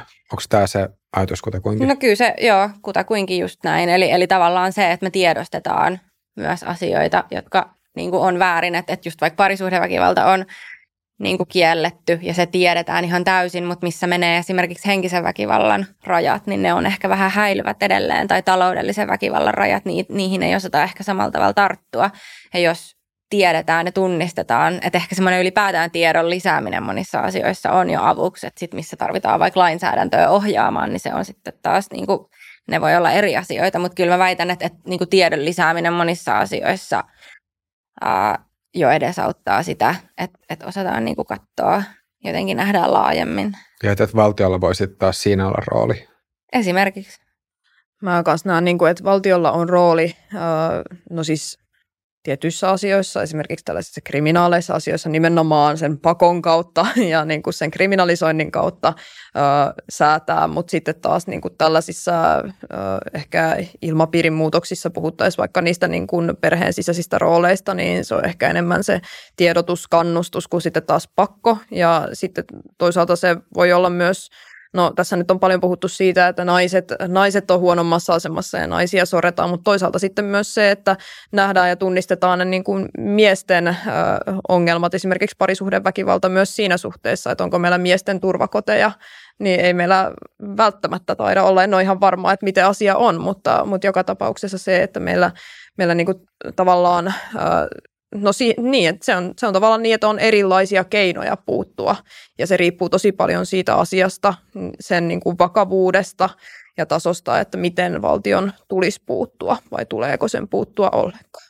Mm, mä, mä taas ehkä näen sen, että nimenomaan vaikka jos perhevapaiden jakamiset parantaisi miesten asemaa niin kuin perheessä, että se taas nimenomaan korostaisi sitä, koska mä oon ihan samaa mieltä siitä, että ehkä miesten rooli perheelämässä on, että jos naiset on niin kuin huonommassa asemassa vaikka työelämässä, niin miehet on huonommassa asemassa ehkä perheelämässä, että naiset monesti sitten ottaa ehkä sen roolin, että he on ää, se, joka hoitaa lasta ja, ja tekee asioita, että, että se, se vaatii totta kai myös sen, että silloin naiset osaa perääntyä ja antaa miehelle sen, sen niin kuin roolin, koska sitten tässä tullaan ehkä just myös lasten oikeuksiin ja lapsen oikeuteen saada oma isä ja, ja myös isän oikeuteen hoivata omaa lastaan. Niin mitä te muuten ajattelette sitten taas vanhem, vanhemmuudesta – ää, nimenomaan erotilanteissa. Nyt mä en muista ulkoota, että miten tämä tilastollisesti menee Suomessa, mutta mulla on semmoinen käsitys, että miehet tässä asiassa kyllä sitten jää, jää jälkeen. Muistatteko teitä näitä prosentteja tarkemmin? En, en muista prosentteja, mutta se todella on niin, että suurimman osan esimerkiksi huoltokiistoista voittaa naiset edelleen Suomessa. Eli tässä ehkä on sitten taas sellainen epäkohta, mihin olisi syytä puuttua. Ja sitten se ehkä niin kuin tässä sitten ehkä heijastuu justiin se, että, että naiset ehkä tai miehet on saattanut antaa sille naiselle vahvemman hoivavastuun, itse ollut siellä työelämässä voimakkaammin ja sitten taas, että en tiedä, onko sitten joissakin tilanteissa se, että nainen ottaa sen itselleen se hoivavastuu ja sanoo, että minä haluan ja pitää sitä kiinni. Se ei ehkä ole niin kuin ideaalia, että niin kuin ollaan silleen, että no koska minä en halua tätä, niin sinä teet näin tai minä haluan tätä, niin sinä et tee näin. Että se, siinä pitäisi olla niin kuin tietynlainen sopimus sopimus, tota, perusteisuus ja järkiperusteisuus, mutta tosiaan niin kuin, siihen se varmasti vaikuttaa, että naiset edelleen hoivaa enemmän lapsiaan, jolloin sitten myös tuomioistuimilla ehkä on enemmän perusteita siihen, että päädytään siihen sitten, että nainen myös saa esimerkiksi huoltajuuden, vaikka tietenkin niin kuin yhteishuoltajuus on entistä yleisempää Suomessa. Niin, kyllähän huoltajuuskiistoissa varmaan ensisijaisesti pitäisi just miettiä, että mikä sille lapselle on on niin kuin hyväksi, mutta, mutta kyllä mä kans, mulla ei ole nyt mitään niin kuin numeroita, mutta kyllä mä kans tunnistan sen, että se on niin kuin semmoinen paikka, missä miehet sitten taas on tosi paljon huonommassa asemassa, mutta tähänkin mä näen ratkaisuna sen, että jos meillä olisi tasavertaisempi niin kuin perhe, ää, vaikka perheroolit olisi tasavertaisempia, niin silloin miehet pystyisivät myös vahvemmin perustelemaan sitä oikeutta siihen omaan lapseensa ja heillä olisi vahvempi niin kuin, rooli isänä ja ehkä sitä kautta he saisivat, voisi saada enemmän myös niitä, voittaa näitä huoltajuuskiistoja. Mä heitän yhden provokatiivisen ajatuksen ja en sano, että itse allekirjoittaisin tätä, äh, mutta voisiko olla niin, että nämä tuomioistuinten päätökset jollain tavalla heijastaisi semmoista ihmisten lainausmerkeissä kollektiivista viisautta sen suhteen, että, ketkä nyt keskimäärin sitten on vaan parempia hoivaamaan lapsia. Eli olisiko täysin mahdoton ajatus, että naiset, just jos ajattelee tavallaan niin kuin pohjautuen näihin biologisiin eroihin ja siihen, että, naiset tai biologiset naiset on niitä, jotka, jotka sitten synnyttää, niin että, että naiset olisi keskimäärin parempia hoivaamaan lapsia kuin miehet. Että olisiko, olisiko tämmöinen ollenkaan mahdollista ja sitten niin että, että jos näin olisi, niin mitä te silloin ajattelisitte tästä huoltajuudesta? Mä henkilökohtaisesti luotan meidän tuomioistuimiin niin paljon ja niin kuin niihin yksilöihin, jotka siellä on niin kuin koulutuksen saanut, kun samaa ammattikuntaa, no en, en nyt tuomari ole, mutta samaa ammattikuntaa kuitenkin edustan, että, että en usko, että siellä tavallaan tällainen mikään stereotypia tai niin kuin laajempi oletus välttämättä vallitsee, vaan niitä aina arvioidaan tapauskohtaisesti. Että se ehkä pohjautuu enemmän sitten nimenomaan siihen, että, että se äiti usein vaan on enemmän ollut kotona esimerkiksi. No mä en poissulje sitä yhtään, että keskimäärin, että, että jos puhutaan keskimääräisyyksistä, niin näin voisi tapahtua, mutta silloin mun mielestä tullaan taas siihen kysymykseen, että jos me eletään keskimääräisyyksien mukaan ja hyväksytään se, että on tietty normi, jonka mukaan mennään, niin silloin myöskään tavallaan ei, ei saisi valittaa, jos putoaa sen ulkopuolelle ja silloin niin kuin häviää vaikka tämmöisessä tilanteessa. Mutta mä en nyt muista, minkä kirjan mä oon tästä lukenut, äh, mutta on, on siis, mun mielestä on äh, ihan tutkittua tietoa siitä, että äh, niin kuin tavallaan sä, että ihminen ei voi tehdä täysin objektiivista ää, niin kuin kantaa yhtään mistään, vaan siihen vaikuttaa aina joku asia. Että vaikka kuin haluttaisiin ajatella, että katsotaan tapauskohtaisesti, niin silti ihmisen mieli toimii niin, että siihen vaikuttaa muitakin asioita ja, ja omat mielipiteet ja vaikka oletus siitä, että keskimäärin naiset on parempia hoivaajia, joten tämä on parempi antaa naiselle huolimatta siitä, että isällä olisi näyttöä ja ja muuta. Et, et se, mä en pois sulle sitä, että se voisi vaikuttaa. Entä ihan se perus alkuperäinen ajatus? Mä en nyt oikeastaan tiedä, että miten, miten tämä niin kuin edes mitattaisi tai millä mittarilla tätä arvioitaisiin, mutta se, että, että olisiko teidän mielestä mahdollista, että naiset olisi parempia hoivaamaan lapsia kuin miehet keskimäärin? No keskimäärin mä pidän sitäkin ihan mahdollisena, mutta äh, keskimääräisyyksiin osuu vaan osa ihmisistä, joten niin kuin sen perusteella ei pitäisi mun mielestä tehdä isoja päätöksiä. Että sitten ne, jotka sopii siihen keskimääräiseen, niin kuin ne, ne ihmiset, jotka tällä hetkellä sopii siihen keskimääräiseen muottiin, niin hehän voi aika hyvin. Ei heillä välttämättä ole tällä hetkellä valittamista vaikka meidän ää, perhevapaajärjestelmästä tai, tai rakenteista, mutta ne, jotka putoaa ulkopuolelle, jää sitten ulkopuolelle ja se ei sitten ehkä ole oikeudenmukaista ja reilua. Kyllä niin kuin tuossa aikaisemminkin tuli sanottua, että, että se hoivavietti varmasti naisella on suurempi kuin miehellä, niin, niin, niin kyllä se vaikuttaa varmasti siihen, että nainen myös, myös niin kuin kykenee hoivaamaan sitä lastaan niin kuin nimenomaan keskimääräisesti ehkä niin kuin paremmin varsinkin siinä elämän alkuvaiheessa, kun se on myös niin kuin tietyllä tapaa äidin ja lapsen suhde, niin hyvin voimakas se on kuitenkin tota, se lapsi siellä kasvanut, kasvanut se yhdeksän kuukautta äidin sisällä, niin se voi olla niin kuin hyvinkin mahdollista, että se on niin kuin, ö, silloin ainakin aluksi niin kuin erityinen se äidin ja lapsen suhde. Mutta tota, ei se niin kuin tarkoita sitä, että isän rooli olisi yhtään sen vähäpätöisempi siinä perheessä. Et molemmat on, molemmat on niin kuin merkityksellisiä ja ja he voi ottaa sen niin kuin itselleen sopivan roolin siinä parisuhteessa ja perheessä. Eli, eli se ei todellakaan tarkoita sitä, että kaikilla vaikka olisi niin kuin ihan ekstra hyper, super kova hoivavietti. Et tiedän ihmisiä, tunne ihmisiä, joilla sitä ei välttämättä ole niin voimakkaana niin kuin naisella vaikka. Ja ei sitä tule niin kuin kokea mitään syyllisyyttä myöskään, että naiset on ja miehet on yksilöitä sitten lopulta, vaikka sitten siellä on niitä keskimääräisyyksiä ja biologisia tosiasioita taustalla. Ja kyllä nämä siis huoltajuuskiistat voi olla aika, tai siis ei aika vaan hyvinkin raadollisia miesten näkökulmasta. Nyt mä muistan, törmäsin kerran yhteen, yhteen tyyppiin, joka tota, tai siis kuulin, kuulin, kun hän kertoi sitten tämän, tämän tarinan, että, että oli, oli sitten, mun muistaakseni, mä, tai, no sitä mä en muista, että mistä maasta tämä hänen kumppaninsa oli, mutta kuitenkin niin, että, että oli tullut ero, ja sitten nainen oli ottanut lapsen toiseen maahan. Ja sitten siitä oli joku oikeuskäsittely tällä hetkellä menossa. Ja, ja tämä oli just jostain niin kuin, tai siis tämä lapsi oli nimenomaan niin kuin hyvin nuori. Puhuttiin nyt jostain, jostain siis niin kuin ainakin alle viisivuotiaasta, mutta olisikohan ollut ihan siis niin kuin tyyli kuin yksi, kaksi, kolme tai tämmöistä. Ja tota, sitten kun, niin kun kuunteli sitä tarinaa, niin kyllä se tuntuu jotenkin tosi julmalta tai niin kuin todella, todella brutaalilta, että vaikka nyt siis itse, itse ei ole omia muksuja, mutta jotenkin niin kuin vaan yritti miettiä sitä, että miltä voisi tuntua se tilanne, että sulla olisi lapsia ja sitten sulta viedään oikeus edes niin kuin nähdä niitä, niin kyllä se oli, kyllä se jotenkin niin kuin, se vaan tuntui tosi tosi karulta. Kyllähän se on ja tuohan ihan niin kuin selvä lapsikaappaus oikeastaan, että, että tota, ja näitä valitettavasti tapahtuu ihan puolia ja toisi, että vaikka ulkomaalaistaustainen mies vie sitten tota ulkomaille lapsensa tai sitten nimenomaan toisinpäin, että, että nainen vie.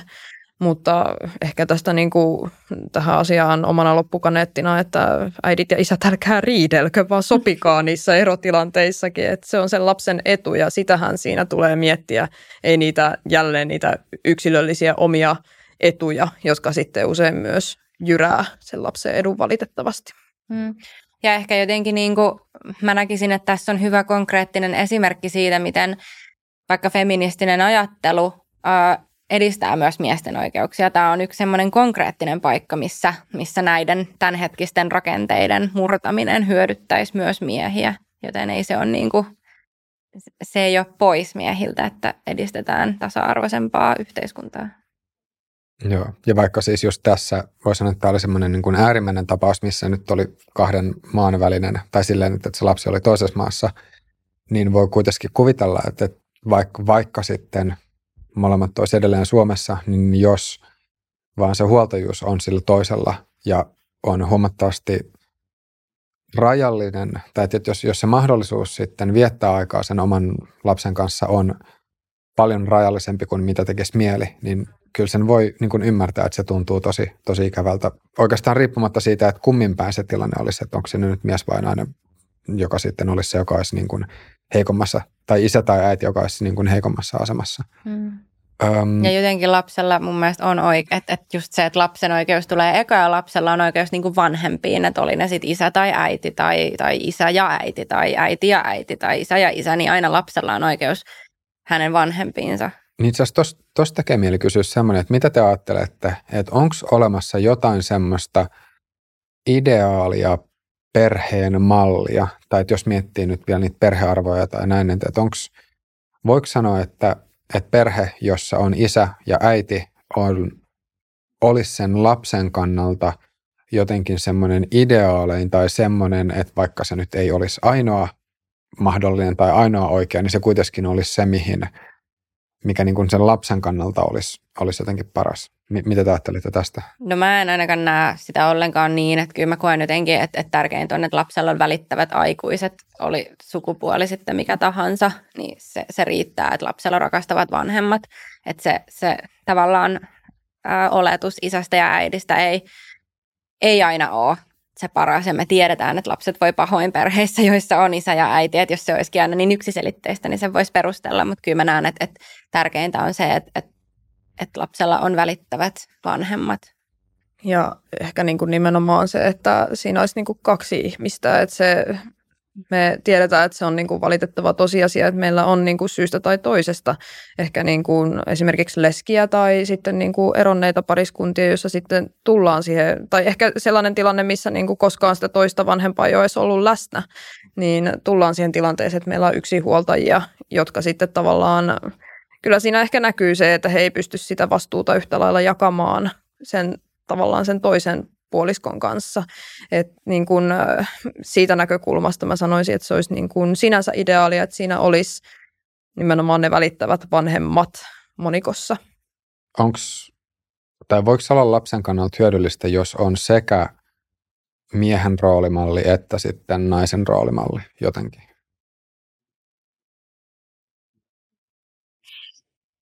Niin, no jos ne on hirveästi eroavat, niin näkeehän se lapsi silloin muutakin kuin vaan yhden roolimallin. Mutta ehkä mä, mä tässä taas haastaisin sitä perinteistä niin kuin ydinperhen näkemystä siitä, että siihen kuuluisi kaksi vanhempaa ja, tai äiti ja isä ja lapsi. Että et kyllä mä niin kuin koen, että et, et sitten vaikka jos yksinhuoltaja ää, vanhemmalla on laaja tukiverkko tai, tai paljon sukulaisia, jotka se lapsi kokee yhtä lailla tärkeiksi aikuisiksi, niin se voi saada ihan yhtä lailla hyvän, hyvät lähtökohdat elämälle kuin se, että siinä olisi kaksi vanhempaa. Se on ihan totta, mutta mun se myös tarvii siinä tilanteessa sen vahvan tukiverkon, että silloin jos siellä on se perhe, niin kuin sen ihmisen taustalla se hänen niin kuin oma perheensä, joka kannattelee ja muut läheiset ihmiset, jotka kannattelee ja tukee, niin ehdottomasti on mahdollisuus saada hyvät lähtökohdat. Ja sitten toisaalta tämä kysymys siitä, että onko niin kuin hyödyllistä, hyödyllistä, että on se isän ja on se äidin rooli malli siellä taustalla, niin mulla ei siis kerta kaikkiaan mitään niin kuin tutkimusnäyttöä nyt on niin kuin aivoista kaivaa, mutta voisin sinänsä kuvitella, että se voisi olla hyödyllistä, hyödyllistä myös lapselle, että on niin kuin, tavallaan niin kuin äidin ja isän molempien roolimalli, mutta tota, sitten taas mä en usko, että, että sen tavallaan huonompia yksilöitä kasvaa perheistä, jossa on niin kuin vaikka äiti ja äiti tai isä ja isä, että siinä on kuitenkin välittävät, välittävät rakastavat vanhemmat. Se on se niin kuin ydin, että on niin kuin välit, välit, välitystä, välitystä, kuulostaa kiinteistön välittämiseltä jo pikkuhiljaa, mutta niin kuin, että välitetään ja rakastetaan. Se, että ihan yhtä lailla siellä niin kuin perinteisessä ydinperheessä voi olla niitä niin kuin epäkohtia, isojakin epäkohtia. Että se ei ole aina niin kuin autuaksi teki, tekevä asia, että meillä on niin kuin ydinperhe, jossa on niin kuin äiti, isä ja kaksi lasta ja koira. Ei, ei todellakaan, että siellä voi olla taustalla sellaisia asioita, jotka vaikuttaa sen lapsen elämään hyvin niin kuin traumaattisella tavalla. Tähän loppuun voisi vielä heittää yhden semmoisen teeman, sukupuolineutraalin kasvatuksen. Ja musta tuntuu, että tämä on semmoinen asia, mikä jossain määrin saattaa herättää ihmisissä tunteita ja myös se, että, että mitä sillä sukupuolineutraalilla kasvatuksella ylipäänsä tarkoitetaan. Mä en ihan varmaan näkeekö ihmiset senkään nyt ihan samalla tavalla, mutta että jos nyt lähtisi siitä ihan itse termistä, niin miten te tulkitsette sitä, mitä se teille tarkoittaa, ennen kuin mennään keskustelemaan siitä, että onko se hyvä vai huono asia. Mutta. Musta tuntuu, että kasvatuksessa ei enää puhuta sukupuolineutraalista kasvatuksesta, vaan sukupuoli sensitiivisestä tai sukupuolitietoisesta kasvatuksesta. Ja, ja ehkä se niin kuin tavallaan olettamus siinä on nimenomaan se, että häivytettäisiin sukupuolia kasvatettaisiin ihmisiä ilman mitään identiteettiä, joka on niin kuin se väärä näkemys. Että sitten taas, sit taas se, niin kuin mitä, mitä esimerkiksi sukupuolitietoinen kasvatus ää, tekee, niin on se, että, että kasvattaa ihmisiä ää, ei mihinkään lokeroon, vaan olemaan juuri sellaisia kuin he haluaa oman sukupuolensa edustajina. Eli ei kasvateta pienistä pojista autoista tykkääviä, ää, lihaa syöviä, niin kuin tietynlaisia ja, ja tytöistä prinsessaleikkejä leikkiviä, mekkoja pitäviä niin kuin yksilöitä, vaan että, että kaikki kasvatetaan ja hyväksytään sellaisena kuin he on. Se on tota, no tähänkin varmasti niin kuin on monenmoisia vastauksia, mutta on nähnyt myös sitä ilmiötä, missä tavallaan kasvatetaan vaikka tyttö ja poika, tai no sanotaan nyt tässä esimerkiksi tyttö niin, että hänelle ei vaikka puhuta niin kuin sukupuolesta, että mitä hän on. Hän on jotain niin kuin, justiin siis ihan hiljattain törmäsin tähän, että, että kasvatetaan näin, että hän ei varsinaisesti ole mitään sukupuolta. Että hän saa sitten itse valita myöhemmin elämässä, että mitä, mitä hän edustaa. Ja juu, se on ehkä niinku se ehkä rajuin esimerkki siitä, siitä mitä niinku sukupuolineutraali kasvattaminen voi olla, mutta sitten taas ehkä se sukupuolisensitiivinen kasvattaminen, niin se tarkoittaa nimenomaan sitä, että, että no oikeastaan tässä jo vieruskaveri hyvin kuvasi, että, että mitä se sitten tarkoittaa, että ei tavallaan kasvateta lapsia, lapsia siihen, että hei, että no sun pitää leikkiä prinsessaleikkejä, koska sä oot tyttö, tai että sun pitää leikkiä autoilla, koska sä oot poika. Et niin kun mä näen, että tämä itse asiassa on niin kun tapahtunut Suomen kasvatuksessa jo pidempään, että en mä esimerkiksi koe, että minua olisi mitenkään erityisesti kasvatettu, että sinun pitää olla prinsessa, vaan mä oon saanut olla se rasavilli oma itseni pienestä asti ja, ja se on ihan palvellut sitä omaa kasvua hyvinkin, mutta se ei ole tarkoittanut sitä, että mulle ei oltaisi niin kuin sanottu, että hei, et, sä oot tyttö. että tota, en mä ole nähnyt sitä mitenkään itse ainakaan haitallisena itselleni. Mm, en mä kans koe, että ajatuksena olisi häivyttää se sukupuoli. vaan just laajentaa sitä, mitä se sukupuoli merkitsee ja mi- millaisena sukupuolen edustajana on hyväksyttävää olla. Eli just se, että sä saat olla just sellainen kuin sä oot. Ja ää, Naisasialiitto Unioni on kirjoittanut tästä semmoisen kirjan, mikä on hirveän ää, niin kuin oivallinen tuleville vanhemmille tai nykyisille vanhemmille, jotka haluaisi oppia asiasta. Ää, ja siinä ää, itse asiassa se, se, se, se työ ei ole ole niinkään sitä, että miten sä kasvatat lapsen, vaan itse asiassa sitä, että vanhemmat itse katsoo peiliin ja huomioi, millaisia olettamuksia he esimerkiksi itse tekee, ää, kun vaikka näkee kadulla pienen lapsen, jolla on pitkät hiukset ja olettaa, että se on, se on tyttöjä ja sitten tai että, että kun on tyttölapsi, niin sille ostetaan parvinukkeja ja tavallaan, että se on hirveästi peiliin katsomista siinä mielessä, että sä annat ne isommat tavallaan roolit tai, tai isomman lokeron sille lapselle olla sellainen kuin se on ja hyväksyt sellaisena kuin se on, eikä niin, että sä kasvatat sitä tiettyyn muottiin, että, että ne on ne, ne yhteiskunnan normit on niin vahvat, että me tiedostamatta tehdään asioita, jotka ohjaa lapsia olemaan tietynlaisia ja lapset on hirveän hyviä – huomaamaan vanhemmista, mikä on ok ja mikä ei ole ok. Ja sitten he toimii sen mukaisesti, minkä he huomaa, että heidän vanhemmat niin hyväksyy. Ja, ja silloin sitä saattaa tiedostamattaan ohjata lasta tietynlaiseen lokeroon perustuen siihen lapsen biologiseen sukupuoleen. Ja toisaalta sitten tota, sellaisena ehkä kritiikkinä joidenkin ehkä kasvatusmetodeja kohtaan on havainnut niin kuin lähivuosina sitä, että jos niin kuin vaikka – poika yhtäkkiä kokee, että hän haluaa pukeutua niin kuin prinsessamekkoihin tai hän haluaa niin kuin pitää koruja sellaisia, tai niin kuin tällaisia, tai niin kuin hän, hän vaikka sanoo, että hän haluaa olla tyttö niin sitten lähdetään hirveästi siinä niin kuin jotain viisivuotiaista kannustamaan, no niin, nyt sinä olet sitten niin kuin tyttö ja niin kuin lähdetään vanhemman roolissa viemään sitä tavallaan eteenpäin, kun sitten me kuitenkin tiedetään, että lapsilla kuitenkin on myös niitä vaiheita, missä he tavallaan ehkä sellaisia kokeiluhalusia ja, ja niin kuin haluaa olla vaikka, vaikka niin kuin äiti, poika tai sitten tyttö haluaa olla niin kuin isi, mutta mutta se niin kuin, ettei ehkä ole kannattavaa myöskään, en ottamaan olla asiantuntija tietenkään, mutta kannattavaa lähteä niin kuin sitten myöskään tunkemaan sitä lasta mihinkään tällaiseen muottiin, mikä hän on ehkä niin kuin viisivuotiaana ilmaissut, että hän haluaa olla jotain, koska lapsella se kuitenkin se lapsi kehittyy. Ne on niin kuin, voi olla ohi meneviä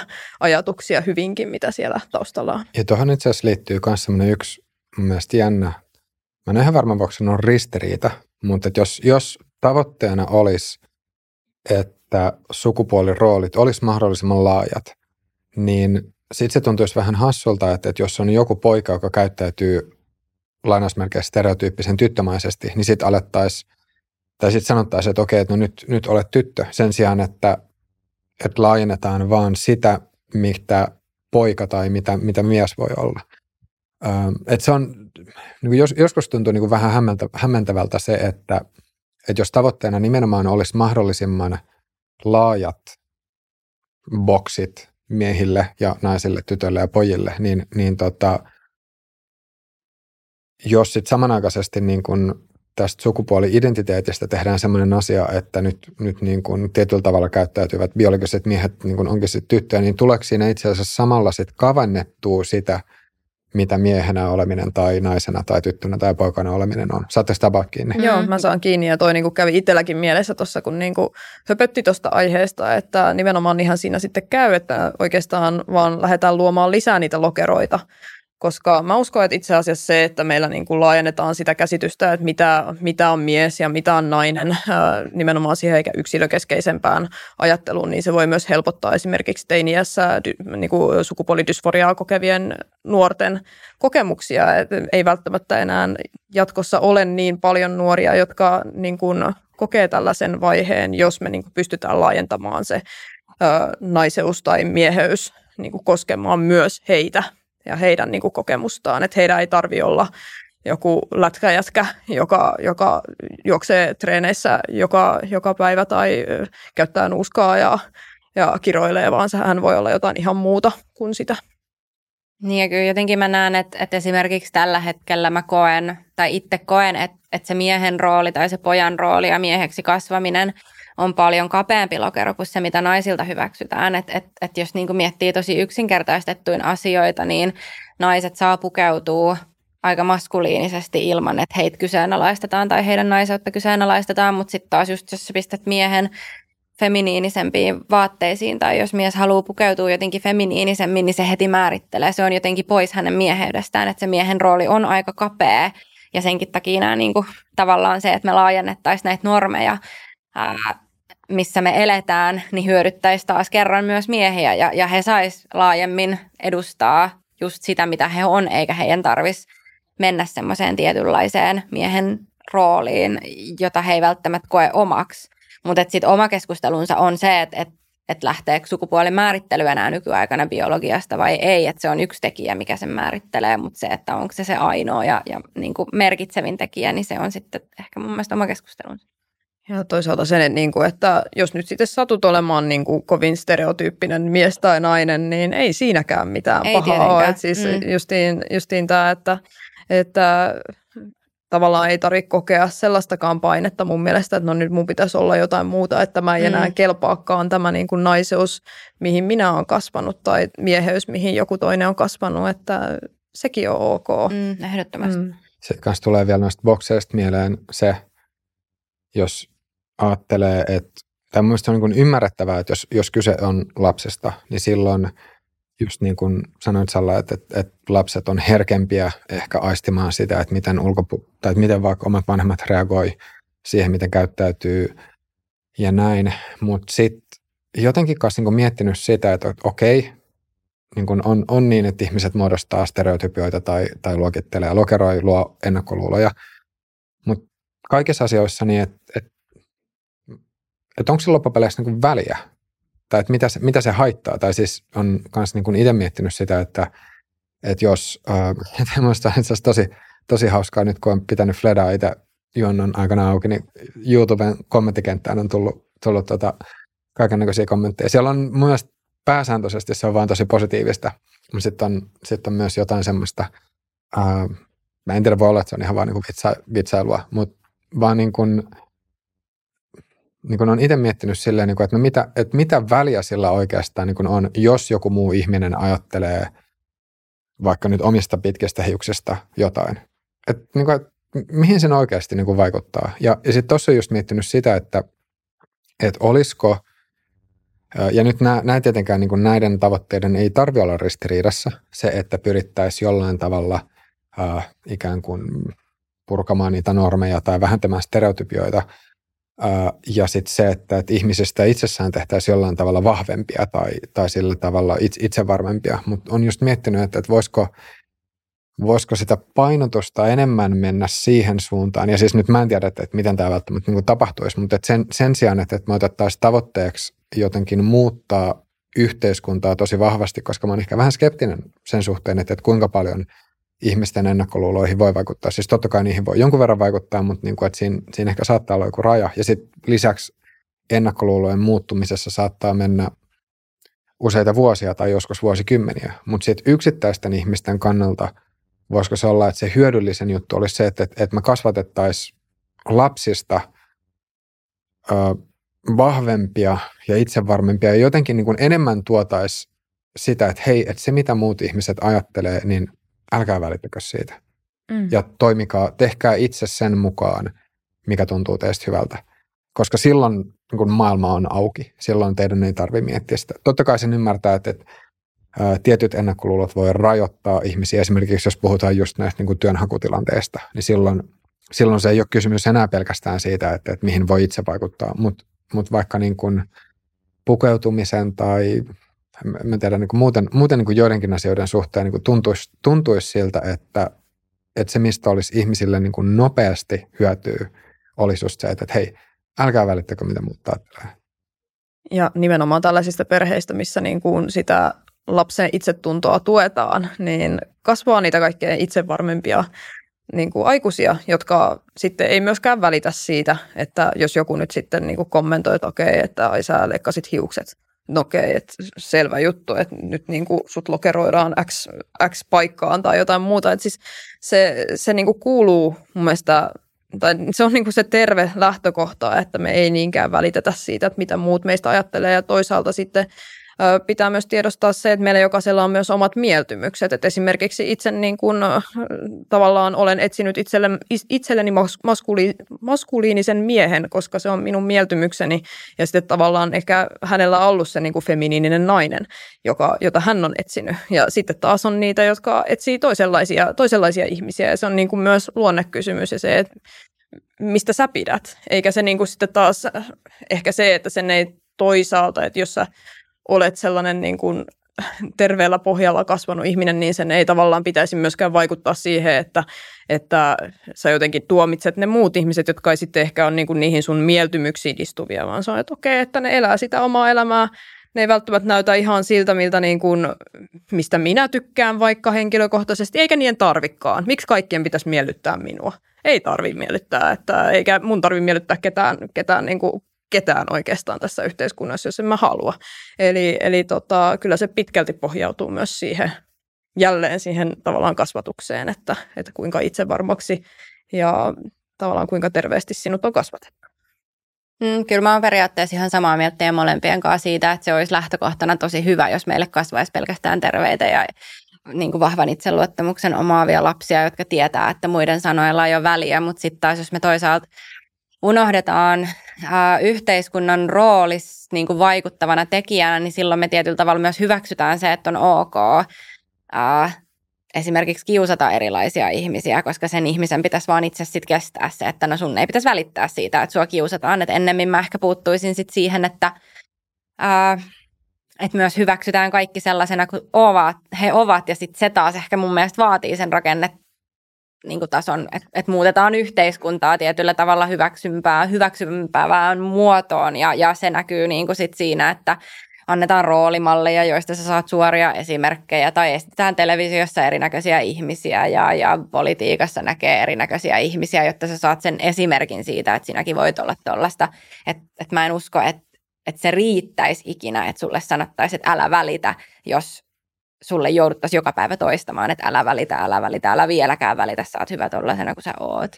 Niin jos mun mielestä on, pystyy ymmärtämään, että joku tämmöinen selkeä kiusaaminen, niin se on niin kuin yksi esimerkki ja siihen olisi, kiusaamiseen olisi hyvä puuttua.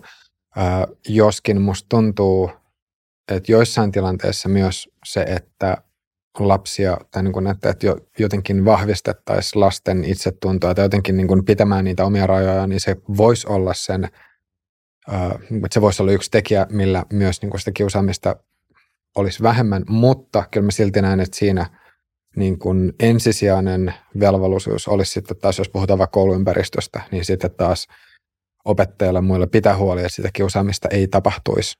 Että et kyllä se mun mielestä niin kuin tolleen, tolleen voi nähdä, mutta että mä niin kuin sitä vielä mietin, että että jos, jos me halutaan elää semmoisessa vapaassa yhteiskunnassa, missä ihmiset saa muodostaa omat mielipiteensä, niin silloinhan se tarkoittaa, ja omat ajatuksensa, niin silloinhan se tarkoittaa sitä, että meidän pitää hyväksyä se, että ihmiset muodostaa myös ennakkoluuloja. Tai siis sillä tavalla, niin kuin, että on, on, on vaikea, niin kuin, vaikea yhdistää niin kuin semmoista aitoa ajattelun vapautta siihen, että, että ihmisten, muiden ihmisten pitäisi ajatella semmo, semmoisella tavalla kuin miten itse näkee parhaaksi, jos te mm. niin tosta kiinni. Musta tuntuu vaan, että monesti ei ehkä ymmärretäkään sitä, miten paljon ne tietynlaiset normit vaikuttaa siihen omaan ajatteluun. Että, että vaikka sä kuvittelet kuinka ajattelevas itse, niin silti suhun on vaikuttanut hirveästi se yhteiskunnan luomat oletukset ja, ja normatiivisuudet, joiden mukaan sä muodostat sun ajatuksen. Että et sit jos niitä purettaisiin niitä normeja, niin silloin sä ehkä myös näkisit laajemmin ja hyväksyisit ehkä laajemmin.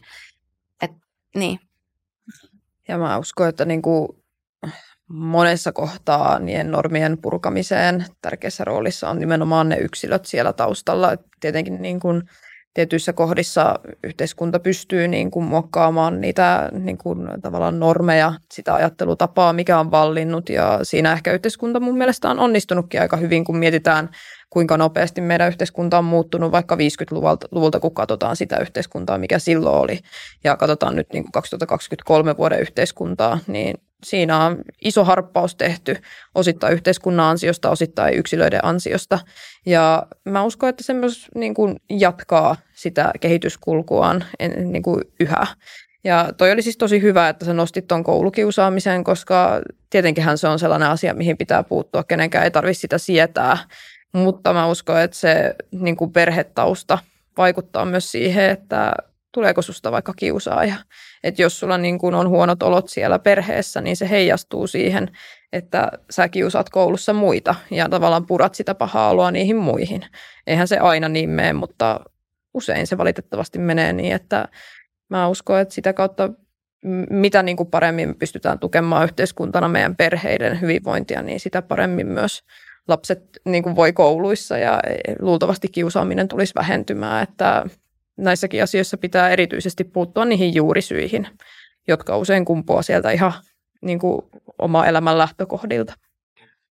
Ehkä ihan viimeisin kysymys, tota, mikä tulee vielä mieleen perheestä ja perhearvoista, että onko jotain semmoista, äm, mikä teidän mielestä tällä hetkellä, jos miettii tämmöistä niin nykykulttuuria, niin jokin, jokin asia, joka olisi pielessä tai semmoinen, joka ei palvelisi sitten sitä, että muodostuu perheitä ja nimenomaan tämmöisiä niin pitkäkestoisia perheitä. Mä ehkä sanoisin ihan sen ö, yksilökeskeisyyden, se, että me kuin tosi paljon tuijotetaan sitä, että okei, että miten, mitä minä tässä elämässä tuun saavuttamaan. Ja se tavallaan esimerkiksi johtaa siihen, että meillä ei perheitä kerta kaikkiaan synny, että, että ihmiset niin kuin pidentää vaikka sitä, että milloin, milloin he haluaa niin kuin hankkia lisää perhettä, koska on niin paljon niitä omia unelmia vielä toteutettavana. Ja ei siinä hieno homma, että niitä unelmia todella on ja niitä itselläkin ja on tavallaan sää, että no joo, että tätä ja tätä voisi vielä tehdä ennen kuin sitten tota, tulee tavallaan lapsi, joka myös tietyllä tapaa sitoo sitä elämäntilannetta, mutta sitten taas kun mietitään niin kuin yhteiskunnallisesti, niin sellainen jatkuva yksilökeskeisyys on myös tietyllä tapaa haitallista, kun me nähdään, että se sitten taas vaikuttaa siihen, että kuinka paljon meitä täällä Suomessa tulevaisuudessa on. Että jos me niin kuin vaan niin kuin annetaan meidän biologisten kellojen tikittää ja, ja ei, ei tavallaan huomioida sitä, että hei, että aika myös juoksee, ei me voida saada niitä lapsia enää viisikymppisenä tai tietenkin jotkut, jotkut saa ja harvinaistahan se on, mutta jotkut kuitenkin saa, mutta niin kuin se, että se todennäköisyys pienenee ja pienenee, mutta kyllä mä näkisin sen yhtenä, yhtenä asiana, että mä toivoisin, että ehkä niin kuin yhteiskunta voisi niin kuin siirtyä takaisin ehkä inan verran niin kuin perhekeskeisyyteen. Niin, kyllä mä koen kanssa, että ehkä niin kuin tällä hetkellä ää, se perheen perustaminen on niin kuin negatiivinen asia, vaikka just niin kuin työelämässä ja sitten taas tällä hetkellä yhteiskunta tosi paljon korostaa just työelämän niin kuin pärjäämistä ja muuta, että, että se perhe ei ehkä tuo, tuo niin kuin, se ei tuo varmuutta ainakaan. Ja sitten toisena, mulla ainakin itselläni niin kuin syyt, minkä takia mä oon venyttänyt ja, ja pelännyt ja miettinyt, niin on, on niin kuin siis kaikki globaalit ilmastonmuutos ja, ja epävarmuus yhteiskunnassa ja kaikki tämmöiset niin ympärillä olevat tekijät, mihin mä en sitten tiedä, voiko, voiko Suomen valtio, joka on niin kuin, totta kai voi jotakin tehdä, mutta et, et me ei yksinään tietenkään voida ilmastonmuutosta niin tästä nyt parantaa noin vaan ja todeta, että, että kahden vuoden päästä voitte taas turvallisesti perustaa perheitä. Mutta kyllä mä näen, että se on niin tämä yhteiskunnan tavallaan tämä tämänhetkinen, ehkä niin siis tämänhetkinen globaali tilanne, joka ei kannusta siihen, että tänne kannattaisi ää, hankkia lisää lapsia. Että se ei tällä hetkellä ole mun mielestä mitenkään kauhean positiivinen juttu yksilölle tai yhteisölle. Mm. Sä oot siinä ihan oikeassa ja toi on niinku kieltämättä myös yksi, yksi tekijä, mitä itsekin miettinyt, että millaisen maailmaan mun lapset mm. kasvaa. Eli, eli tota erittäin validi pointti. Entä jos miettii nykyistä deittailukulttuuria tai sitä, miten ylipäänsä miehet ja naiset kohtaa toisensa? Jos nyt puhutaan tämmöisestä heterosuhteesta. Mä oon ollut niin pitkään parisuhteessa, että mä en tiedä, minkälainen on nykyinen deittikulttuuri. Mun täytyy sanoa, että itsellä ihan, ihan sama, ha, sama tilanne, että high school lovebirds niin. edelleen, edelleen tässä ollaan, mutta tota, vähän vaikea tietenkin ottaa kantaa asiaan, mistä ei tavallaan ole itsellä kokemusta, mutta onhan se myös sellaista, ihmiset ei ihan, ei samalla tavalla ehkä sitoudu parisuhteeseen, mitä aikaisemmin, aikaisempina vuosikymmeninä, että, että tavallaan No vaikea sanoa niitä syitä, että mitä siellä taustalla on, että mistä se johtuu. En, en ehkä lähde arvuttelemaan. All right. Mutta hei, nyt meillä alkaa nahoitus aika pikkuhiljaa loppua. Eli Ami ja Salla, oikein paljon kiitoksia vierailusta. Kiitos. Kiitoksia, kun sai olla mukana. Ja kiitos kaikille katsojille kuulijoille. Jos tykkäsit jaksosta, pistä peukkua ja tulkaa ihmeessä tuben puolelle kommentoimaan, että minkälaisia ajatuksia tämä jakso herätti. Ja me nähdään ja kuullaan taas ensi kerralla.